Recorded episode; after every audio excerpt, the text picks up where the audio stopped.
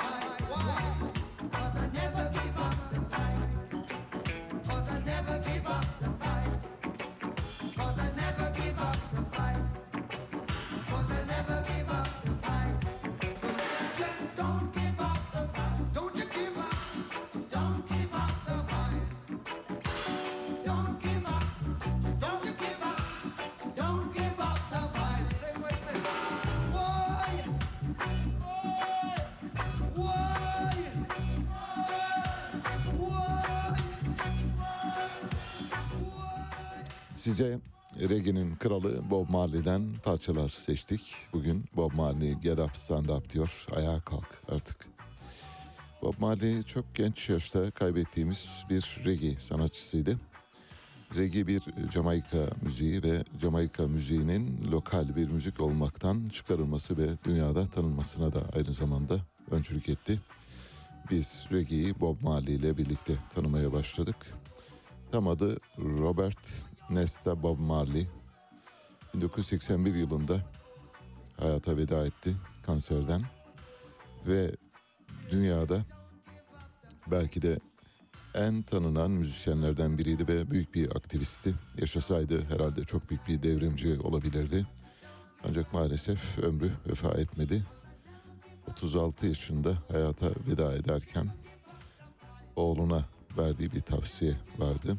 Para hiçbir şeyi satın alamıyor demişti.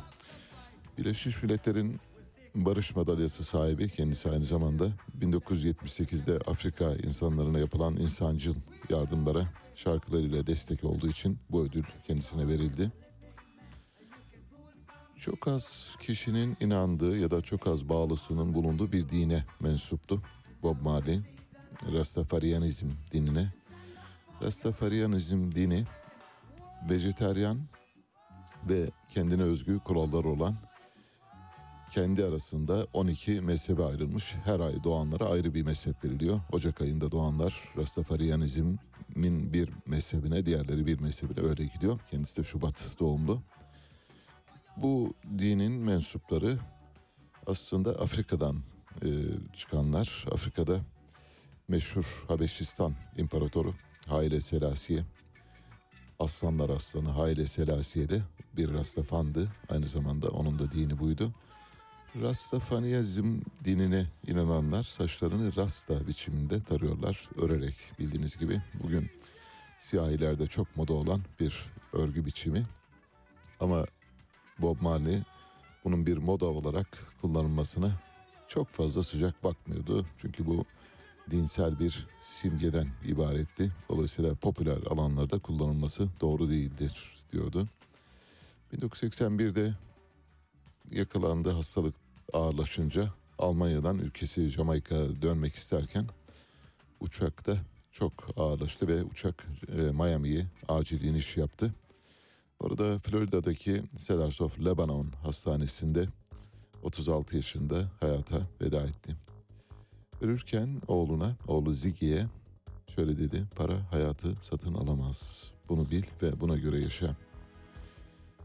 Peki biraz Jamaika'dan da bahsedelim o zaman. Ee, Bob Marley'nin ülkesinden. Küçük, zavallı ülke aslında demek lazım.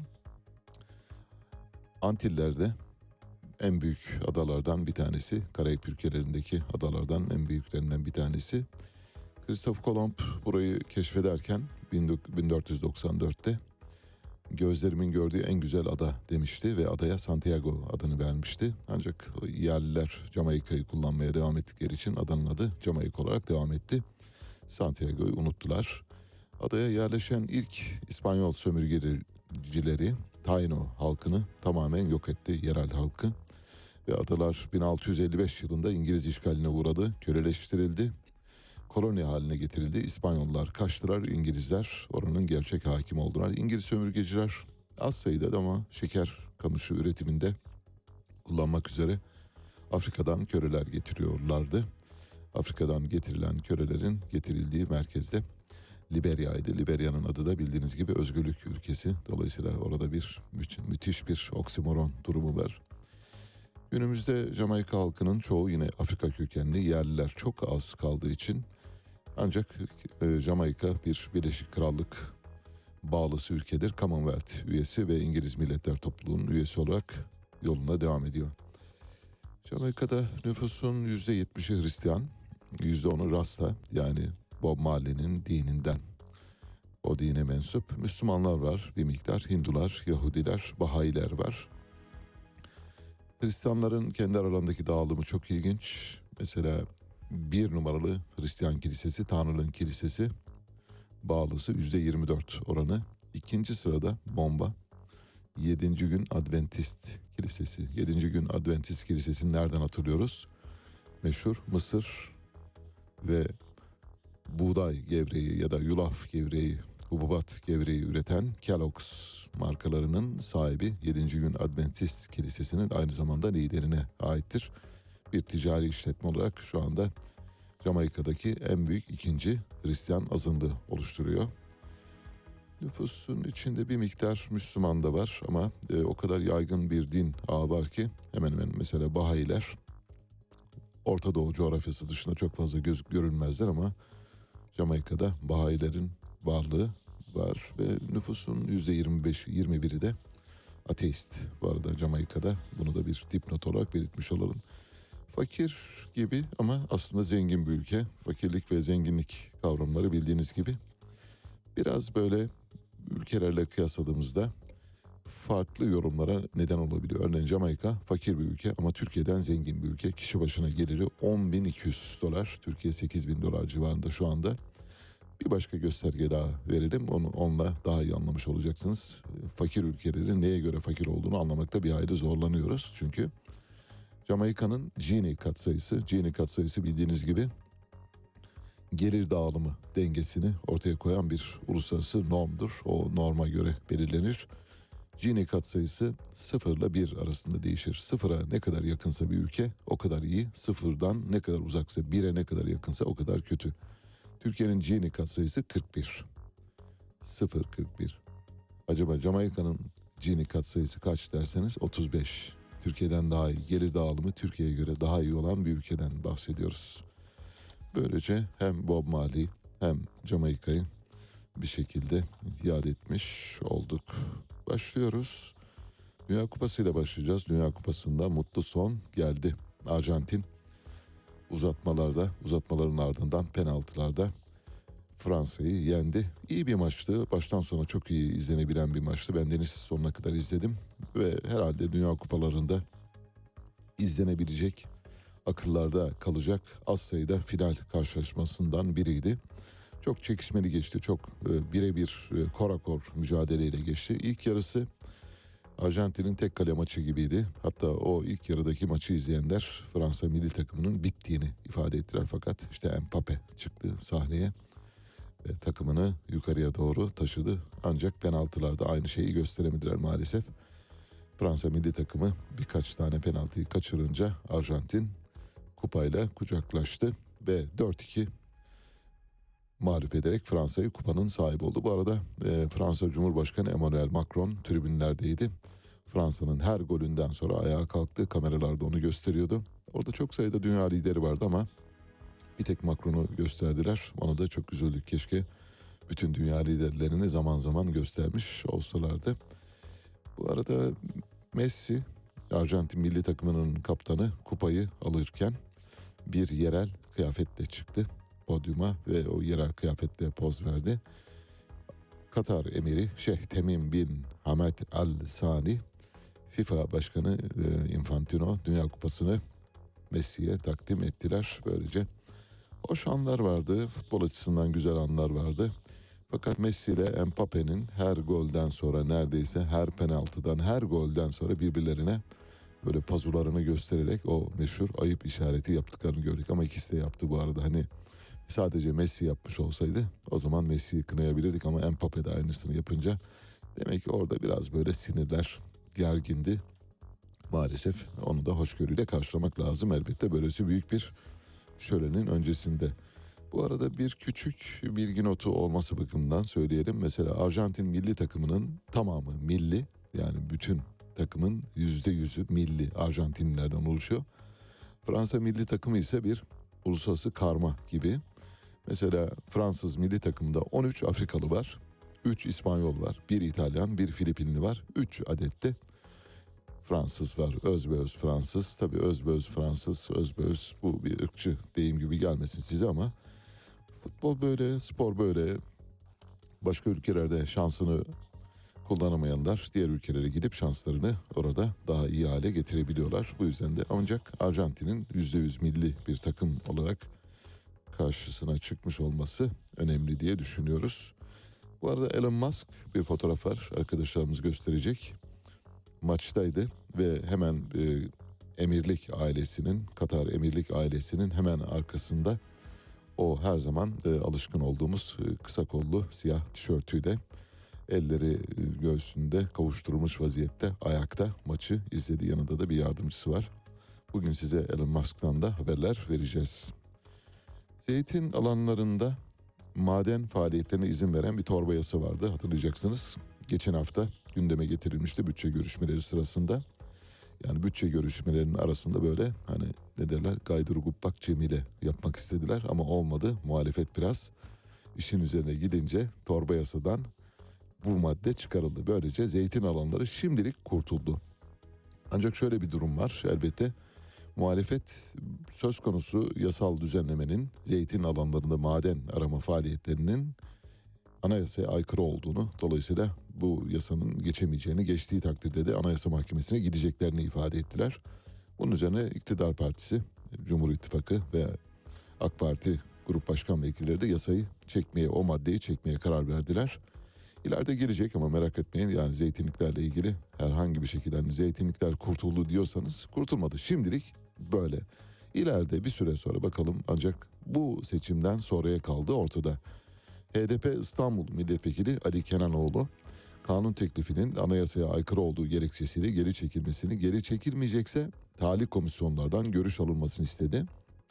Cumhuriyet Halk Partisi Kocaeli Milletvekili Tahsin Tarhan da teklifin bir ve ikinci maddeleri hakkında yüksek mahkemelerce verilen kesin kararlar bulunduğunu yani Anayasa Mahkemesi kararından bahsediyor.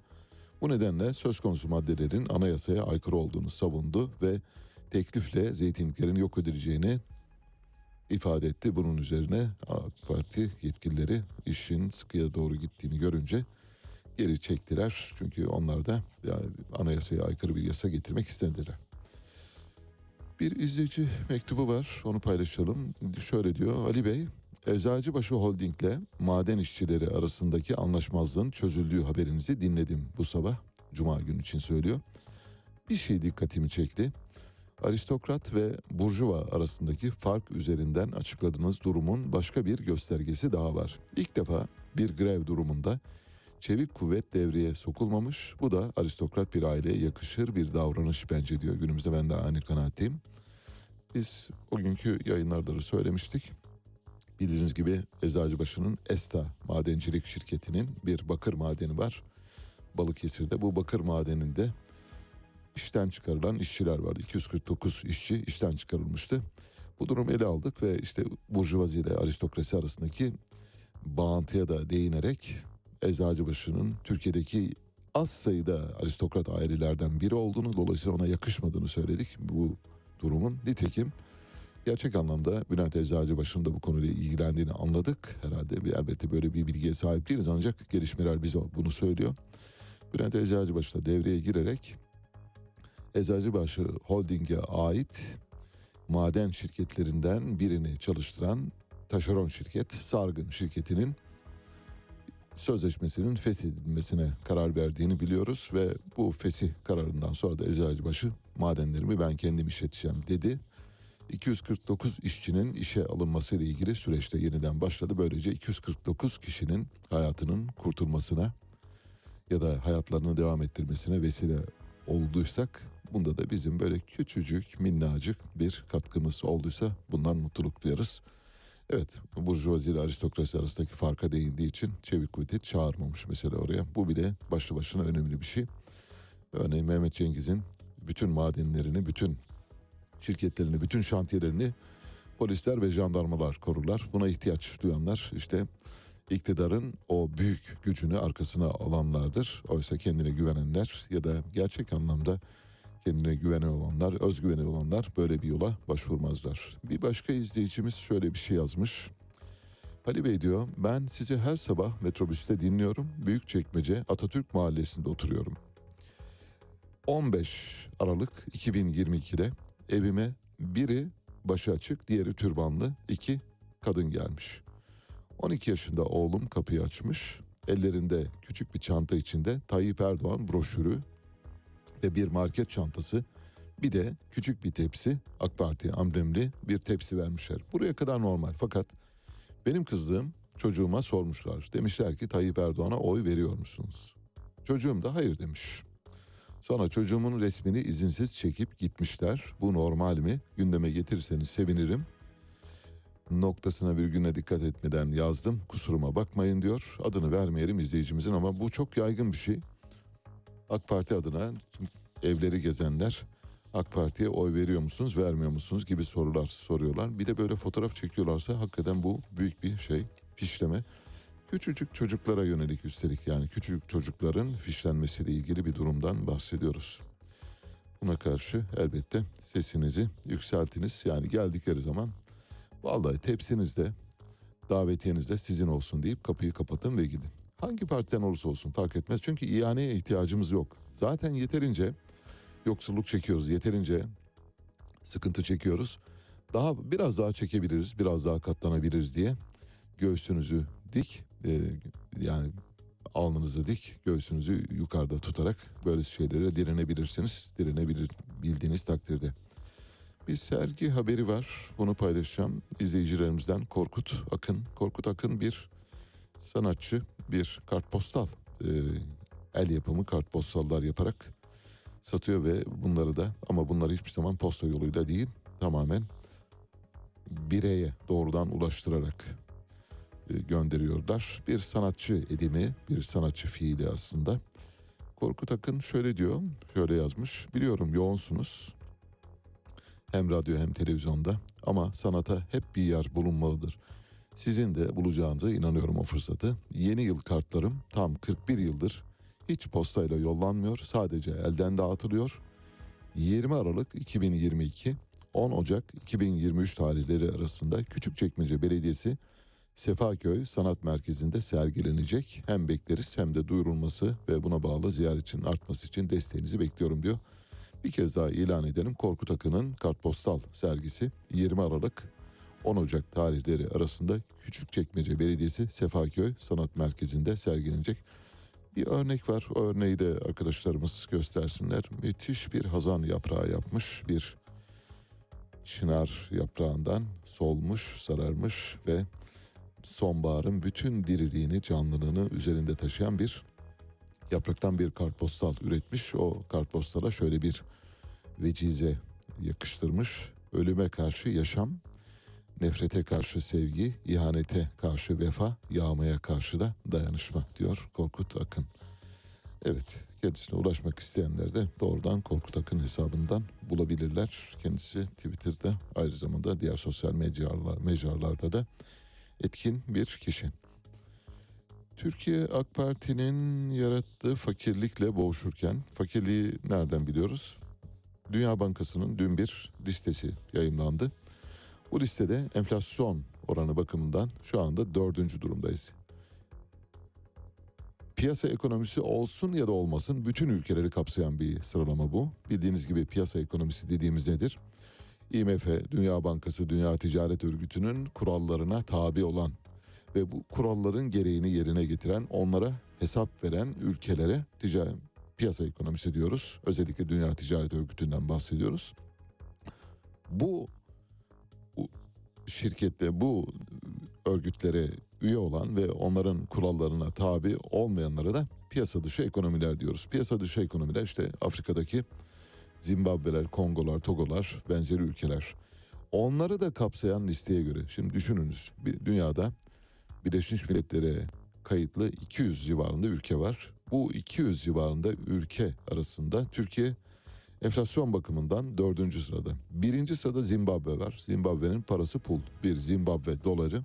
Zimbabwe şu anda trilyon mertebesinde dolar basıyor. Yani bir trilyonluk banknotu var. 10 trilyonluk, 100 trilyonluk banknotu var. Dolayısıyla parası o kadar değersiz ki trilyon değerinde bankonu, banknotlar basmak zorunda kalıyor.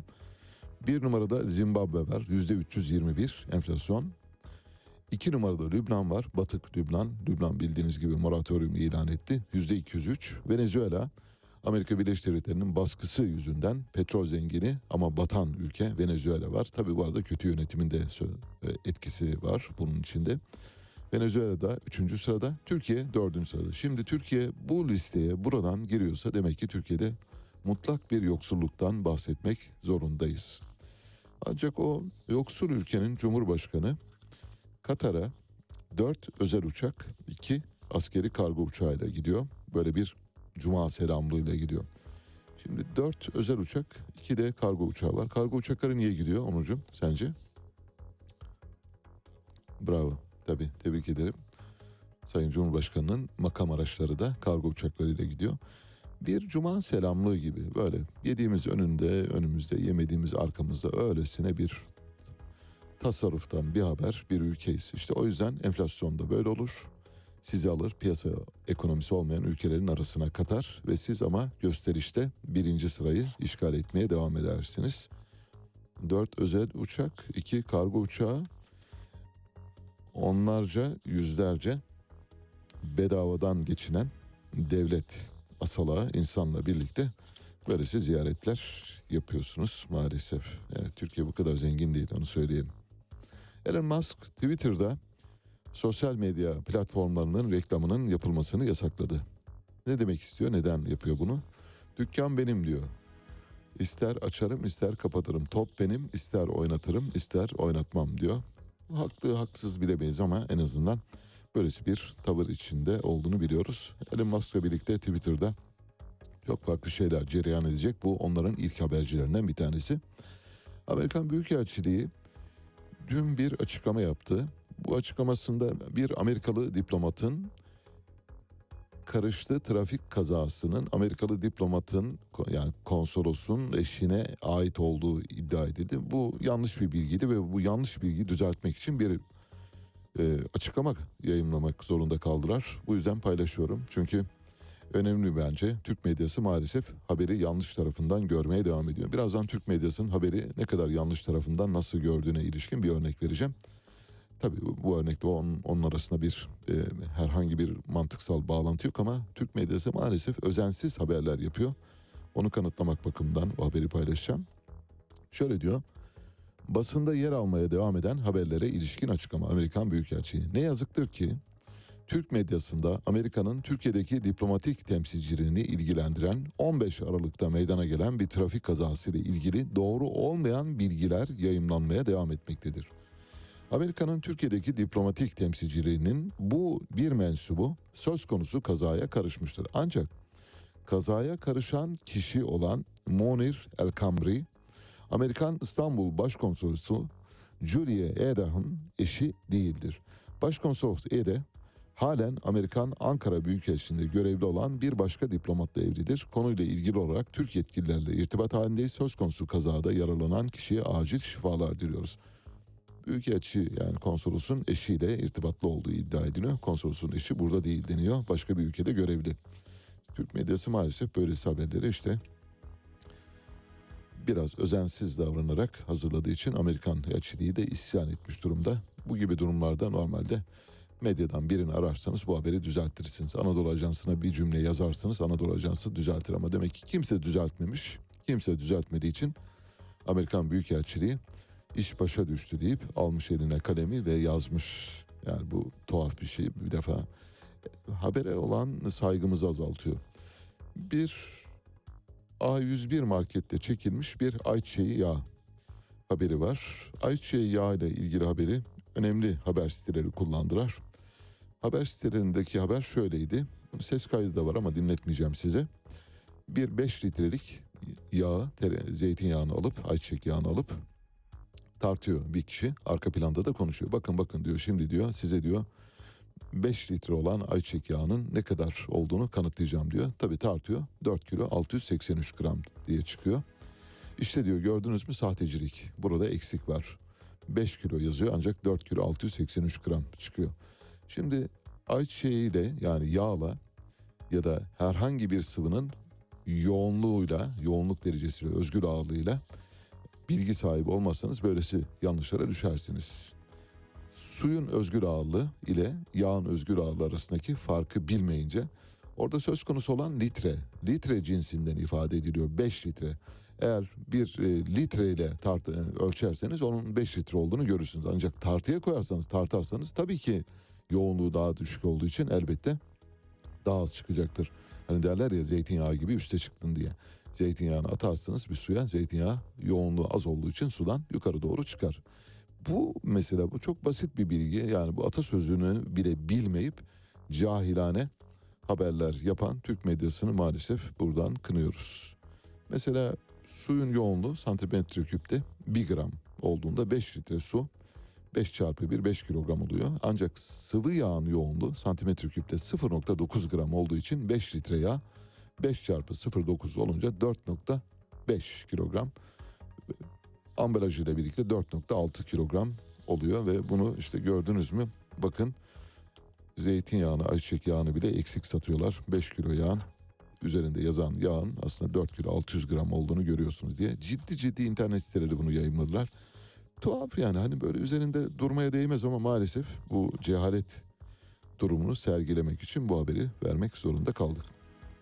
Afrika'nın en yüksek dağı Kilimanjaro'nun zirvesine internet hizmeti geldi. Diyeceksiniz ki önemli mi? Önemli bence. Evet çünkü biz o kadar farklı, o kadar lüzumsuz, gereksiz şeyle uğraşıyoruz ki insanlık Kilimanjaro'nun tepesinde internet inşa ederken, oraya götürürken biz neyle uğraşıyoruz? Camiye ayakkabıyla girdiler mi, girmediler mi gibi şeylerle uğraşıyoruz. Şimdi birazdan sizinle bir bağlantı öncesinde kendisi Radyo Sputnik'in çalışanlarından, Sputnik Türkiye'nin çalışanlarından aynı zamanda Radyo Sputnik haber müdürü Fethi Yılmaz'ın bir kitabı var. Kitap e, Katli Vacip adını taşıyan bir kitap. Eğer e, görmek isteyenler varsa şu anda ekrana göstermeye çalışıyorum. Katli Vacip. Altı dinsel orijinli, dinsel kökenli, dinsel sebebe dayalı cinayeti anlatıyor bu kitapta. Müthiş ama olağanüstü. Kitaptan bir bölümü sizinle paylaşacağım. İşte insanlık Kilimanjaro'nun tepesine internet götürürken Türkiye neden acaba yerinde sayıyor diye düşünürseniz bundan oluyor. Şöyle başlıyor. Çok sayıda cinayet var. Bu cinayetlerle ilgili biz Battal Mehetoğlu cinayetini konuşacağız. Battal Mehetoğlu bildiğiniz gibi 1968 olayları sonrasında Türkiye'nin içine düştüğü kardeş kavgası sırasında öldürülen üniversiteli gençlerden bir tanesi. Cenaze töreni devasa bir kalabalıkla gerçekleşmişti ve çok büyük bir kalabalık oluşmuştu ki bugün Türkiye'de mesela insanlar ölüyor gidiyor e, sessiz biçimde defnediliyor. Oysa o zamanlar demokrasinin çok gelişkin olmadığı dönemlerde bile Türkiye'de belli ölçüde bir demokrasi bilinci olduğunu görüyoruz. Mesela cenazeleri en azından engellemiyorlardı. Büyük cenazelere izin veriyorlardı. İnsanların çünkü seslerini duyurabilmeleri için herhalde bu tür zeminlerin kullanmaları şart. Bu kitap serisinde bir tanesi Battal Mehetoğlu cinayeti. Diğeri Hasan Ali Ünal cinayeti. Bunların hepsi din sayıkıyla işlenen cinayetler. Öteki Hızır Ali Muradoğlu ve Bayram Ali Öztürk cinayeti İsmail Ağa cemaatinde bildiğiniz gibi. İsmail Hikmet Öncel cinayeti, Süleyman Bağdu cinayeti ve Abdülkerim Çevik cinayeti. Altı cinayetin özetini yapıyor. Şöyle başlıyor kitap. Burası olağanüstü güzel bir kurguyla başlamış bence. Bu dünyanın gerçek gizi görünür olanda, görünmeyen de değil diyor Oscar Wilde. Beni de görünür olan bir fotoğraf karesi çok etkiledi. Elinde tuttuğunuz bu kitap bir FETÖ kitabı değil ama o kare 15 Temmuz darbe girişiminden. 15 Temmuz gecesi Ankara'daki TÜKSAT kampüsünü FETÖ'cü askerler bastı. Tesisler İşletme Müdürü Ahmet Özsoy'u silahıyla vurarak öldüren FETÖ'cü asker Özsoy'un yanı başında su istedi. Sonra da istediği suyu besmele çekip yere oturarak üç yudumda içti. Gözünü kırpmadan soğukkanlıkla cinayet işleyen FETÖ'cü asker aynı zamanda cemaatçi dindar kimliğine bürünüp peygamber sünneti diyerek suyu İslami kurallara göre içti. İşte artık gerçeğin gizinin görünür olduğu an oydu. Türkiye'de de özellikle muhafazakar toplumdaki değişim cemaatlerden kopuş böyle başladı. Gülen cemaatin içinden bir katiller ordusu çıktı. Peki cemaatlerin Türkiye tarihi boyunca işledikleri cinayetler yeni mi? Tabii ki hayır. Sözünü ettiğim bu fotoğraf beni bu kitabı yazmaya itti diyor. Evet. Bir askeri öldürüyorsunuz. Başında su içiyorsunuz. Suyu da yere çömelerek üç yudumda içiyorsunuz. Bir peygamber sünneti olduğu için. Bir nasıl soğukkanlı. Bu herhalde bir filmi yapılsa 15 Temmuz'un 15 Temmuz'un tabii gerçek filmi yapıldığı zaman bu bir açılış sahnesi olabilir. Böylesine başlayabilir. Müthiş dramatik bir kurgusu olan bir kitap var. Birazdan Fethi Yılmaz'la konuşacağız.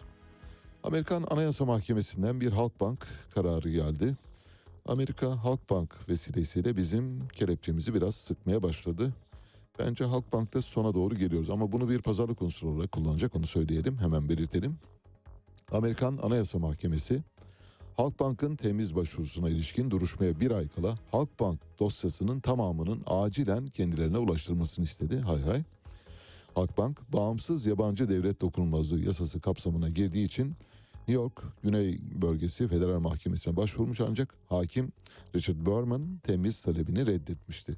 Farklı tarihlerde iki kez kararın temizi için başvurulan ikinci bölge istinaf mahkemesi de federal mahkemeye aynı kararı alıp temiz başvurusunun reddine karar vermişti. Uzatmayayım. Amerika Birleşik Devletleri diyor ki Halkbank davasının dosyasını olduğu gibi bize gönderin biz dosyaya bakacağız. Peki neden? Çünkü Türkiye böyle bir ülke. Türkiye'de bu tür taleplerde bulunmak ayıp değil, günah değil, suç değil, hatta olağan. Nereden biliyoruz bunu? Muhammed Bin Selman'dan biliyoruz. Cemal Kaşıkçı cinayetinin dosyasını istedi ve aldı. Demek ki Amerika'da Halkbank dosyasını ister ve alır. Göreceksiniz Halkbank dosyası gidecek. Amerika Birleşik Devletleri bunu defalarca defalarca aleyhimize delil olarak kullanacak. Şimdi faili meçhul cinayetler ve meşru cinayetler diye düşününce size bugün bir ölüm yıl dönümü olduğu için bir metin okuyacağım. Ali Tatar. Ali Tatar bir denizci, subaydı ve Ali Tatar'ı intihar ettirmek zorunda bıraktık. Ali Tatar bir gurur intiharı sonucunda tabancasını alnına dayadı ve intihar etti. Cumhuriyet Savcısı Ali Tatar hakkındaki tutuklama kararını veren Süleyman Pehlivan, tutuklama kararını açıklayınca Ali Tatar ailesine bir mektup bıraktı ve artık bu hayata katlanamayacağını söyledi. 19 Aralık 2009'da yani bugün hayatına son verdi. Deniz Kuvvetleri Komutanı Oramiral Eşref Uğur Yiğit de dahil olmak üzere amirallere suikast davasından dolayı suçlanıyordu kendisi. O suikast yapacağı amiraller cenaze törenine katıldılar. Dolayısıyla bu bir meydan okumaydı aslında. Bir haksızlığın dile getirilmesiydi. Mektup şöyle başlıyor. Sevgili Nülü, canım ailem. Tam her şeyden kurtulduk derken sizlerden bir ayrılık durumu daha yaşamak durumundayım. Bu ayrılık ebedi ayrılıktır. Eğer öbür dünya varsa ileride orada buluşuruz. Ben ailemden kimseye küskün değilim. Hepinizi çok seviyorum. Hepinize bir hakkım geçtiyse helal olsun. Sizin de bana hakkınızı helal edeceğinize eminim. Dediğim gibi bana sakın kızmayın. Belki bu süreç 6 ay, bir yıl sonra geçecek. Ancak benim buna dayanacak halim yok. Öncelikle başınızı öne eğdirecek hiçbir şey yapmadım. Başınızı dimdik tutun. Ama ben bu hukuksuzlukla yaşayamam. Yaşadıklarımı ikinci defa kaldıramam. O deliğe bir daha dönmektense mezara girmeyi tercih ederim. Belki benim ölümüm bu durumda olan başkalarının aydınlığa çıkışına bir ışık olur. Boşu boşuna ölmemiş olurum. Bu şekilde ölmeyi hiç istemezdim. Bana en çok karşı çıkan bizzat bendim. Şu anda çok duygusal değilim. Ağlamıyorum. Yalnız içim buruk ve kırgın. Bana bu oyunu oynayanlara ve sahip çıkmayanlara kırgınım. Beni rahmetli babamın yanına gömün. Karımı ve kızımı, Gökçen'imi size emanet ediyorum. Kızımı ve karımı asla yalnız bırakmayacağınızı, bu işin peşini bırakmayacağınızı biliyorum. Tek tesellim sizleri son bir defa hep birlikte görmek oldu. Gökçen'im, canım kızım, derslerine çok iyi çalış. İyi çalış, önemli yerlere gel ki benim hesabımı sorabilesin. Hukuksuzluk sürecine hukuk adına saygı gösterilemez. Bu şekilde giderseniz ne yönetecek bir ordu, ne yaşayacak bir cumhuriyet, ne de bir ülke bulamayacaksınız. Şunu bilin ki en küçük suçu ve günahı olmayan ben bu yapılan hukuksuzluğa isyan ve bu karanlığa bir nebze ışık olabilmek adına hayatıma son veriyorum. Ali Tatar 19 Aralık 2009 Ali Tatar'ı böyle kaybettik. Şimdi birazdan Fethi Yılmaz'la Katli Vacip kitabını değerlendirmeye başladığımızda göreceksiniz. Orada da duyacaksınız. Battal Mehetoğlu 21 yaşında hayatını kaybeden, üniversite olayları sırasında hayatını kaybeden, öldürülen bir gençti. Battal Mehetoğlu'nun annesi oğlunu toprağa verirken aynen şöyle diyor. Ben öldüğümde oğlumla benim mezarımın arasına bir pencere koyun. Ben belki orada oğlumla haberleşirim. Onunla belki görüşürüm diye söylüyor. İşte Ali Tatar, işte Battal Mehetoğlu. E, zaten süreç Osman Kavala'nın tutukluluğunun sürdürülmesi üzerine kurulmuş. Aynen. Bu tutukluluk devam etmesi için hukuka karşı verilen bir mücadele haline girmiş durumda. Merkez Bankası'nın son aylarda izlemiş olduğu para politikası doğrudan enflasyonda bu sıçramaya yol açtı. Ee, yani ve de, devamı da gelecek. ülkeyi aslında öyle yönetiyorlar ki adeta koca bir survivor oyunu gibi. Bugün için önemli olan husus Türkiye'de bu sistemin değişmesidir. Bu sistem yani Cumhurbaşkanlığı hükümet sistemi Evet. maalesef uygulama aşamasında kağıt üzerinde durduğu gibi durmadı. Ali Çağatay'la Seyir Hali hafta içi her sabah 7 ile 9 arasında Radyo Sputnik'te. Evet, bi- 1968 olayları, 1971 12 Mart muhtırası, 1980 askeri darbesi, 1960 darbesi, 1980 o sonraki darbeler, muhtıralar, andışlar hepsi Amerika Birleşik Devletleri'nin dünyaya egemen olma mücadelesinin bir parçası. Bizim payımıza düşen bu. Bizim payımıza düşen birkaç askeri darbe ve çok sayıda siyasal cinayet maalesef. Amerika Birleşik Devletleri dünyada hiçbir şeyi rasantalara bırakmıyor. Her şeyi çok iyi hesaplayarak gerçekleştiriyor. Elbette büyük bir devlet aygıtı olduğunu biliyoruz ancak büyük devlet aygıtlarıyla mücadele edebilmenin yolu vardır. Yeter ki halklar buna karar versinler. Halkların karar vermesi halinde olabilecek şeylerden bahsediyoruz. Bugün size bir Mehmet Şimşek dosyası açacağız birazdan. Mehmet Şimşek dosyasını şunun için açıyoruz. Amerika Birleşik Devletleri yaklaşan Türkiye seçimleri öncesinde birden çok ata oynuyor. İki attan bir tanesi Ekrem İmamoğlu, öteki Mehmet Şimşek. İkisi arasındaki farkı dosyayı paylaştığım zaman ayrıca altını çizerek belirteceğim. Ya da ikisi arasındaki benzerlikleri değineceğim. Ama şunu biliniz ki Türkiye bağımsız, özgür bir seçime gitmiyor. Elbette Türk halkının bir iradesi var ancak sandık seçmene bırakılamayacak kadar önemlidir derler Amerikalılar. Bu yüzden sandığı bize bırakmadılar hiçbir zaman. Belki Cumhuriyet'in ilk yıllarında sandık bize aitti. Belki çok böyle arızı bir iki seçimde bu defalık böyle olsun. Bu defada onların dediği gibi olsun dedikleri bir iki istisnai seçim dışında hiçbir seçimin Türk halkının gerçek iradesiyle, halkın oylarıyla gerçekleşmediğini, daha doğrusu halkın yönlendirilmiş oylarıyla gerçekleştiğini biliyoruz ve bu gerçeğin altını çizeceğiz birazdan. Tunus'ta resmi sonuçlara göre yapılan seçime katılım %8.8 oldu. Şimdi bakınız bir seçim yapılıyor ve seçime katılım sadece %8.8. Halkın onda biri seçime kat- katılabiliyor. Onda dokuzu seçimde yok. Buna seçim diyebilir misiniz? Diyemezsiniz. Peki bunun adı seçimse acaba bu seçime meşru diyebilir misiniz? Diyemezsiniz. Peki burada yapılan seçimin Tunus halkının seçimi olduğunu söyleyebilir misiniz? Hayır söyleyemezsiniz. İşte biraz önce Türkiye örneğini verdik. Ha Tunus, ha Mısır, ha Türkiye, ha Pakistan, ha Endonezya, ha Malezya, ha Kongo. Hiç fark etmez ama dünyanın her yerinde olan bitene büyük güçler. Büyük güçler elbette Amerika'yı, İngiltere'yi birlikte mütalaa etmek lazım. Amerika ile İngiltere birlikte hareket eden böyle tek yumurta ikizi gibi ya da tek bedenden çıkmış aynı e, bedenden çıkan iki baş gibi hareket edi- ediyorlar. Tunus'ta Zeynel Abidin Bin Ali'nin iktidardan düşürülmesi ve ülkeden kaçması. Tunus'taki meşhur işte Arap Baharı sırasında cereyan eden olaylardan sonra Tunus şu anda kendine gelebilmiş değil.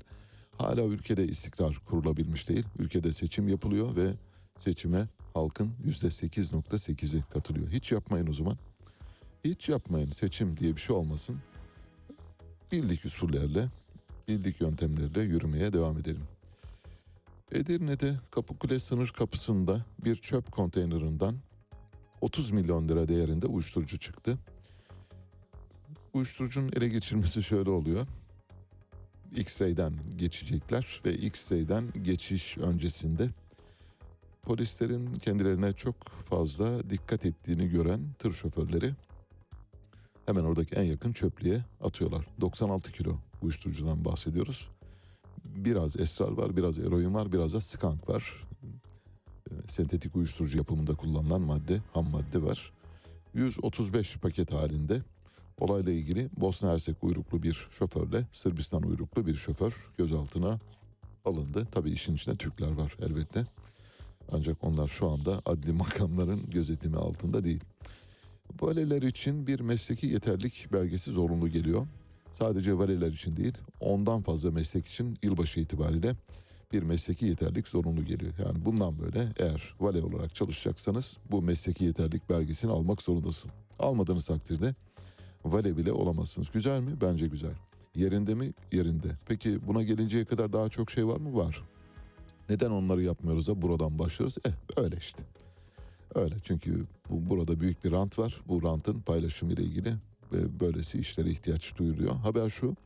Yılbaşından itibaren mesleki yeterlilik belgesi olmayan valiler çalıştırılamayacak ancak ülke genelindeki yaklaşık 100 bin valeden şu ana kadar sadece 2021'i yeterlilik belgesi aldı. Şimdi yarın öbür gün gel bakayım senin yeterlik belgen var mı? Yok. E, o zaman sen şuraya bir ateşle bakalım bir yüzlük koçum.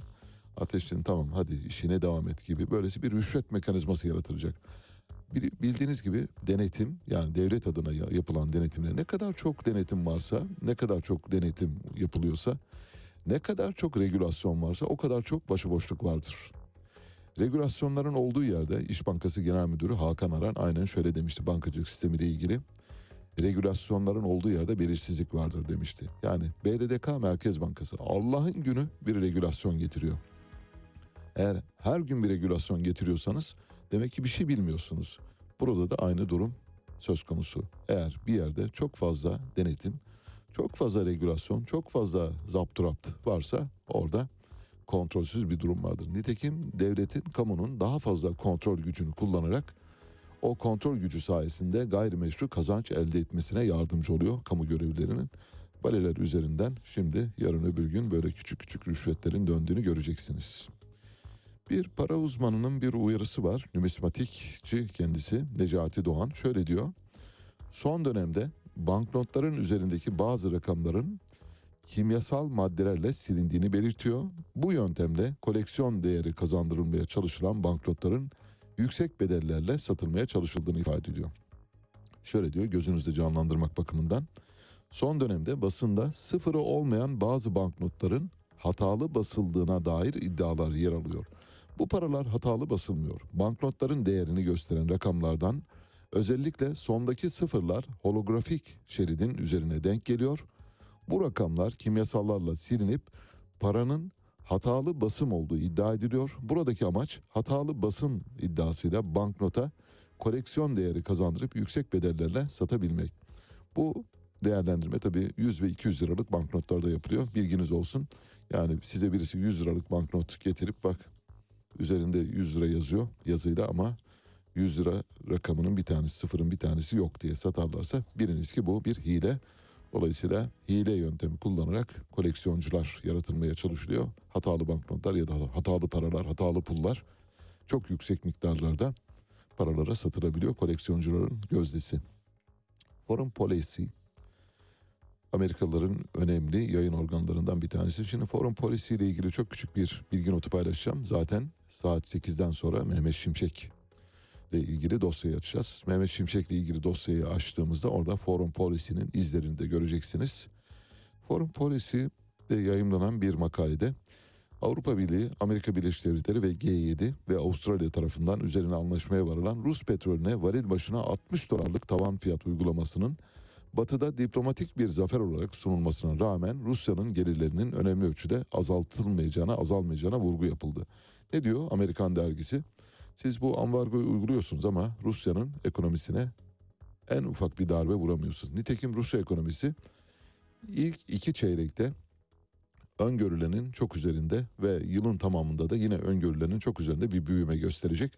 Petrol fiyatları da şu anda uluslararası piyasalarda 70 doların biraz üzerinde Amerika Avrupa Birliği'nin koyduğu tavan fiyat uygulaması da bildiğiniz gibi 70 dolar civarında. Dolayısıyla ambargonun hiçbir hükmü yok. Peki yavaş yavaş habere gidiyoruz. Mehtap Yeni Doğan geliyor. Size haberlerden sonra iki telefon bağlantımız olacak. Bir tanesi Elektrik Mühendisleri Odası Başkanı Mahir Ulutaş'la konuşacağız. Mahir Ulutaş'la ne konuşacağız? Bildiğiniz gibi Türkiye çip üretemeyen ve çip yapamadığı için de teknolojisi zayıf bir ülke. Çip üretiminin neden yapılamadığını soracağız. Bu konu, bu dosya epey bir ilgi çekmişti. İzleyicilerimizden gelen talepler var. Onun üzerine Mahir Ulutaş'la da konuşmuştuk ve çip üretimi neden yapılamıyor diye soracağız. 8.30 gibi de Fethi Yılmaz'la konuşacağız. Sputnik, Radyo Sputnik Haber Müdürü. Onu da Katli Vacip adlı kitabı dolayısıyla Araya bir yere de Mehmet Şimşek dosyasını sıkıştıracağız. Mehmet Şimşek dosyasını izlemenizi tavsiye ederim. Amerika Birleşik Devletleri tek ata oynamıyor. Birden çok ata oynuyor. Onlardan biri de Mehmet Şimşek ve Bob Marley ile sizi baş başa bırakıyoruz. No Woman, No Cry.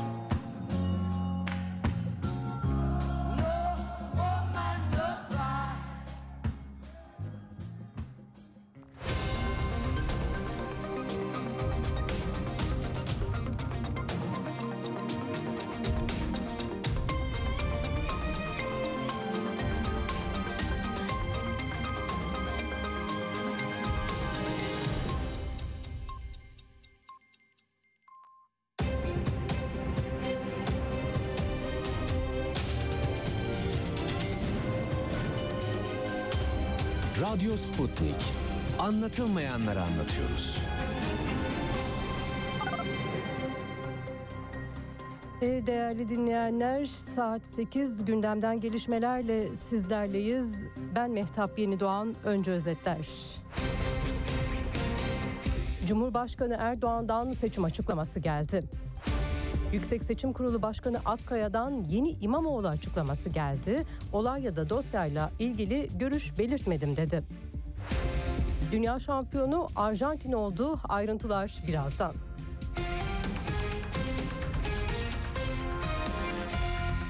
E, bülten iç siyaset gündeminden gelişmelerle başlıyor. Cumhurbaşkanı Recep Tayyip Erdoğan Mardin'de Türkiye Yüzyılı Değerlerin Yüzyılı programında konuştu. Erdoğan CHP Genel Başkanı Kemal Kılıçdaroğlu'na helalleşme konusunda göndermede bulunurken önce gel Diyarbakır anneleriyle helalleş, önce 10 yaşındaki kızları Kandil'e kaçıranlarla gezmeyi bırak ifadelerini kullandı. Diğer yandan Yunanistan'la olan gerginliğe değinen Erdoğan, Ege'de çılgınlıklar yapıyorlar, bizimkiler de gerekeni yaptı dedi. Erdoğan seçimlerin erkene çekilip çekilmeyeceğine yönelik de değerlendirmelerde bulundu. Seçim tarihiyle ilgili tüyo isteyen gence yanıt veren Erdoğan, şimdi tüyo için acele etme, Cumhur İttifakı olarak oturup bir dertleşelim, sonra tüyoyu değil size gerçeği veririz dedi. Cumhur İttifakı olarak şöyle bir dertleşelim, oturalım inşallah. Ondan sonra tiyoyu değil de gerçeğini biz size veririz. Allah yar yardımcımız olsun. Yüksek Seçim Kurulu Başkanı Muharrem Akkaya, İstanbul Büyükşehir Belediye Başkanı Ekrem İmamoğlu hakkında verilen 2 yıl 7 ay 15 gün hapis cezası ve siyasi yasak kararı ile ilgili cezası kesinleşirse seçime girer ama kazansa bile mazbatası verilmez demişti. Akkaya yeni bir açıklama yaparak o sözlerine açıklık getirdi. Akkaya bu sözlerine ilişkin tarafsız olmadığı yönündeki eleştirileri kabul etmediğini söyledi ve ben genel prensipleri hatırlattım ifadelerini kullandı.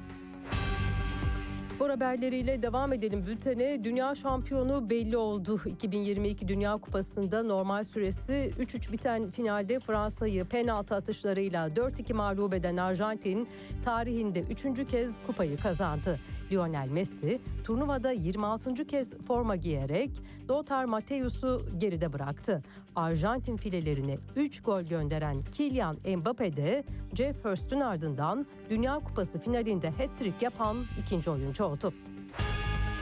Dünya Kupası'nda yerli teknik adam geleneği bozulmadı. 1930'dan bu yana düzenlenen 22 turnuvada şampiyonluk sevinci yaşayan 8 ülkede yerli teknik adamlarla zirveye çıktı. Lionel Scaloni yönetimindeki son şampiyon Arjantin'de geleneği sürdürdü. Scaloni 2018 yazından bu yana çalıştırdığı Arjantin milli takımını uzun yıllar sonra Dünya Kupası zaferlerine taşıdı. 44 yaşındaki Scaloni'nin başında olduğu Arjantin 36 yıl sonra ilk Dünya Kupası şampiyonluğunu elde etti. E, bir notta filelerden Vakıfbank 2022 Uluslararası Voleybol Federasyonu Kadınlar Kulüpler Dünya Şampiyonası'nda ikinci oldu. Türkiye'nin ev sahipliğinde Antalya'da gerçekleştirilen şampiyonada Vakıfbank final maçında İtalya ekibi Imoco Voley'e 3-1 yenildi. Bu sonuçla Imoco Voley altın madalya kazandı. Şampiyonada Eczacıbaşı Darnavit Kadın Voleybol takımı ise 3. oldu. Ekonomi başlığında bir haber var sırada. Yurt içinde piyasalar Türkiye Cumhuriyet Merkez Bankası'nın faiz kararına odaklandı. Türkiye Cumhuriyet Merkez Bankası yılın son faiz kararını Perşembe günü açıklayacak. Merkez Bankası Para Politikası Kurulu geçen ay politika faizini 150 bas puan düşürerek %9'a çekmişti. Yapılan açıklamada faiz indirim sürecinin tamamlandığı belirtilmişti. Ev hayvanlarına dijital kimlik uygulamasında son haftalara girildi artık. Hayvanları koruma kanunu gereği kedi ve köpek sahiplerinin hayvanlarını 31 Aralık'a kadar dijital kimliklendirme yöntemiyle kayıt altına aldırmaları gerekiyor.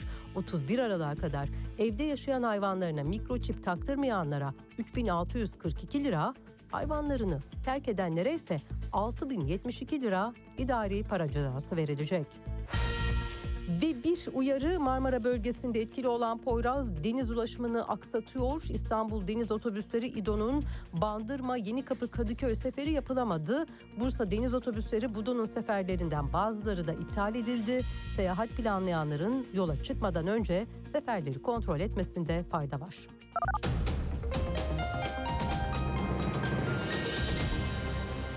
Haberleri sunduk. Gelişmelerle tekrar birlikte olacağız. Hoşçakalın. Radyo Sputnik 5 merkezden karasal yayında. İstanbul 97.8, Ankara 96.2, İzmir 91, Bursa 101.4, Kocaeli 90.2. Karasal yayınlarımızın olmadığı yerlerde tr.sputniknews.com adresinden iOS ya da Android mobil cihazınızdan Sputnik News uygulamasını indirerek dinleyebilirsiniz. Radyo Sputnik. Anlatılmayanları anlatıyoruz. Son dakika haberleri, canlı yayınlar, multimedya ve daha fazlası Sputnik Haber Ajansı'nın web sitesinde. Dünyanın küçük bir parçasını değil, tamamını anlamak istiyorsanız sputniknews.com.tr'yi tıklayın, habersiz kalmayın.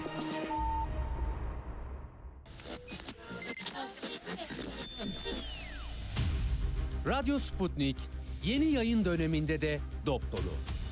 Ali Çağatay, Hayatın seyircisi değil, seyir halinin öznesi olabilmemiz için gün daha doğmadan haber için yola düşüyoruz. Atilla Güner, Bizim işimiz ayrıntılara erişmek. Hayatın her alanından, her konudan hakikate varmak istiyoruz. Her akşam bunun için mikrofon başındayız. Ceyda Karan, İçinde yaşadığımız çağı ve insanlığın büyük macerasını anlayabilmek için dünyanın her köşesine uzanıyoruz. Meliha Okur, Sadece yüksek siyasetin koridorlarında gezinmiyor, insanlığın temel sorunlarına bakıyor, gelecek nesiller için bugünün hatalarını sorguluyoruz. ve Enver Aysever. Çok seslilikten vazgeçmiyoruz. Görevimizin tarihe not düşmek olduğunu biliyoruz. Herkese ifade özgürlüğü tanıyor, söz hakkı veriyoruz. Türkiye'nin ödüllü haber radyosu Radyo Sputnik, özgün içeriği ve deneyimli haberci kadrosuyla yeni yayın döneminde de sizlerle. Radyo Sputnik, anlatılmayanları anlatıyoruz.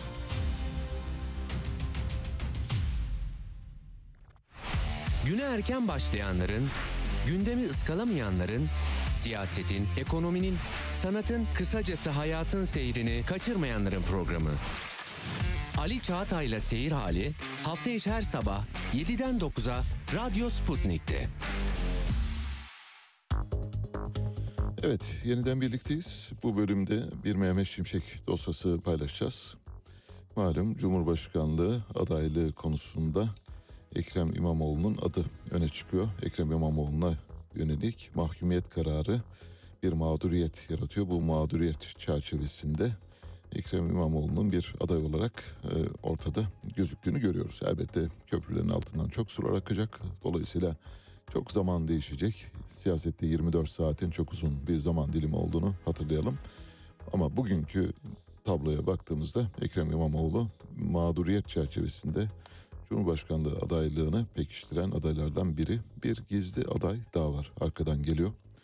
O da Mehmet Şimşek. Birazdan Mehmet Şimşek'in Cumhurbaşkanlığı adaylığına doğru gittiğini göreceksiniz. O işaretleri sizinle paylaşacağız. Elbette birçok faktöre bağlı, multifonksiyonel ve değişik açılardan bakıldığında imkansız gibi görünen şeylerin imkan dahiline girdiğini göreceksiniz.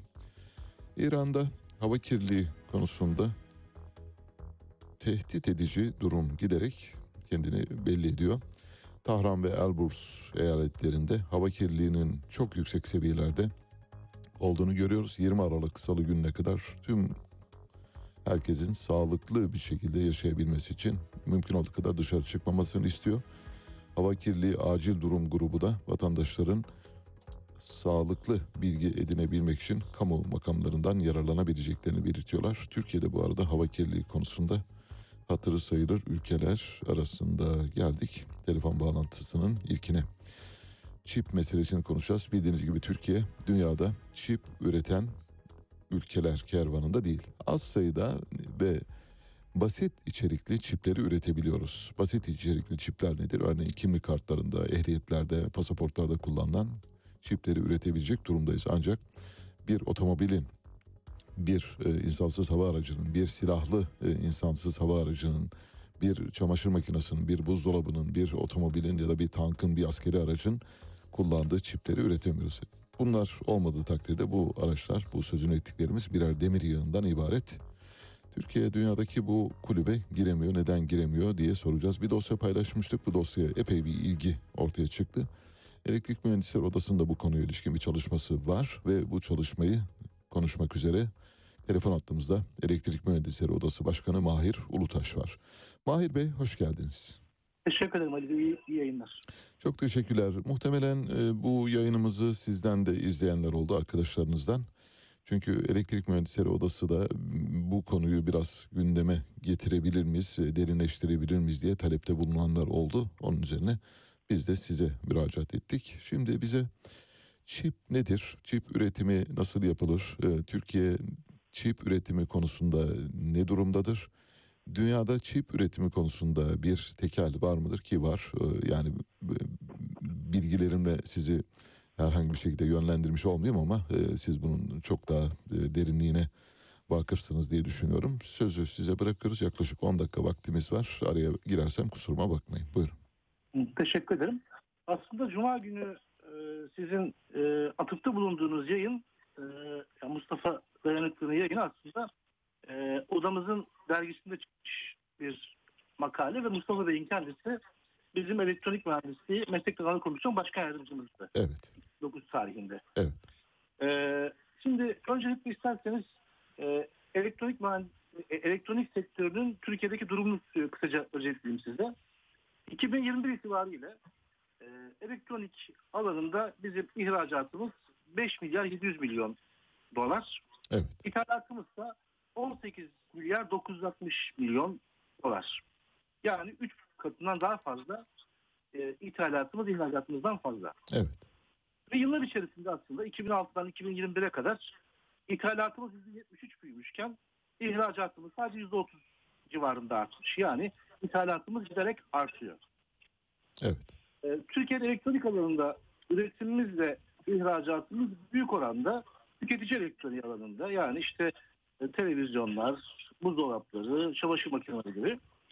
Ana ithalat kalemimizde sizin ifade ettiğiniz gibi aslında temel komponentler, çipler ve e, diğer ana devre elemanlarını ithal ediyoruz. Evet. Ee, Türkiye dediğiniz gibi çok basit e, bir, bir takım temel komponentler dışında aslında kompleks çipler ve benzeri devre elemanlarını üretemiyor. Evet. Ee, ülkemizde sadece 9 tane özel şirketin ufak tefek üretimleri var. Ee, şimdi elektronik sektörü tabii çok önemli bir sektör.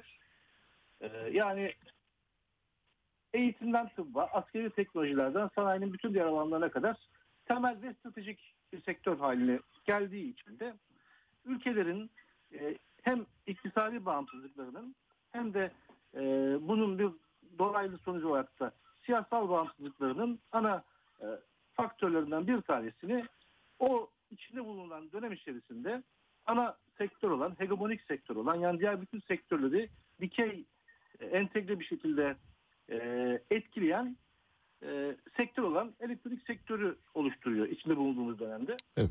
E, Türkiye'de 1970'lerle beraber aslında yine Mustafa Bey'in makalesinde atıfta bulunduğu, sizin de e, Cuma günü yayınınızda söylediğiniz Kestaş isimli bir e, kurum oluşturarak aslında 1970'lerde çip üretimini niyetlenmiş bir ülke. Evet.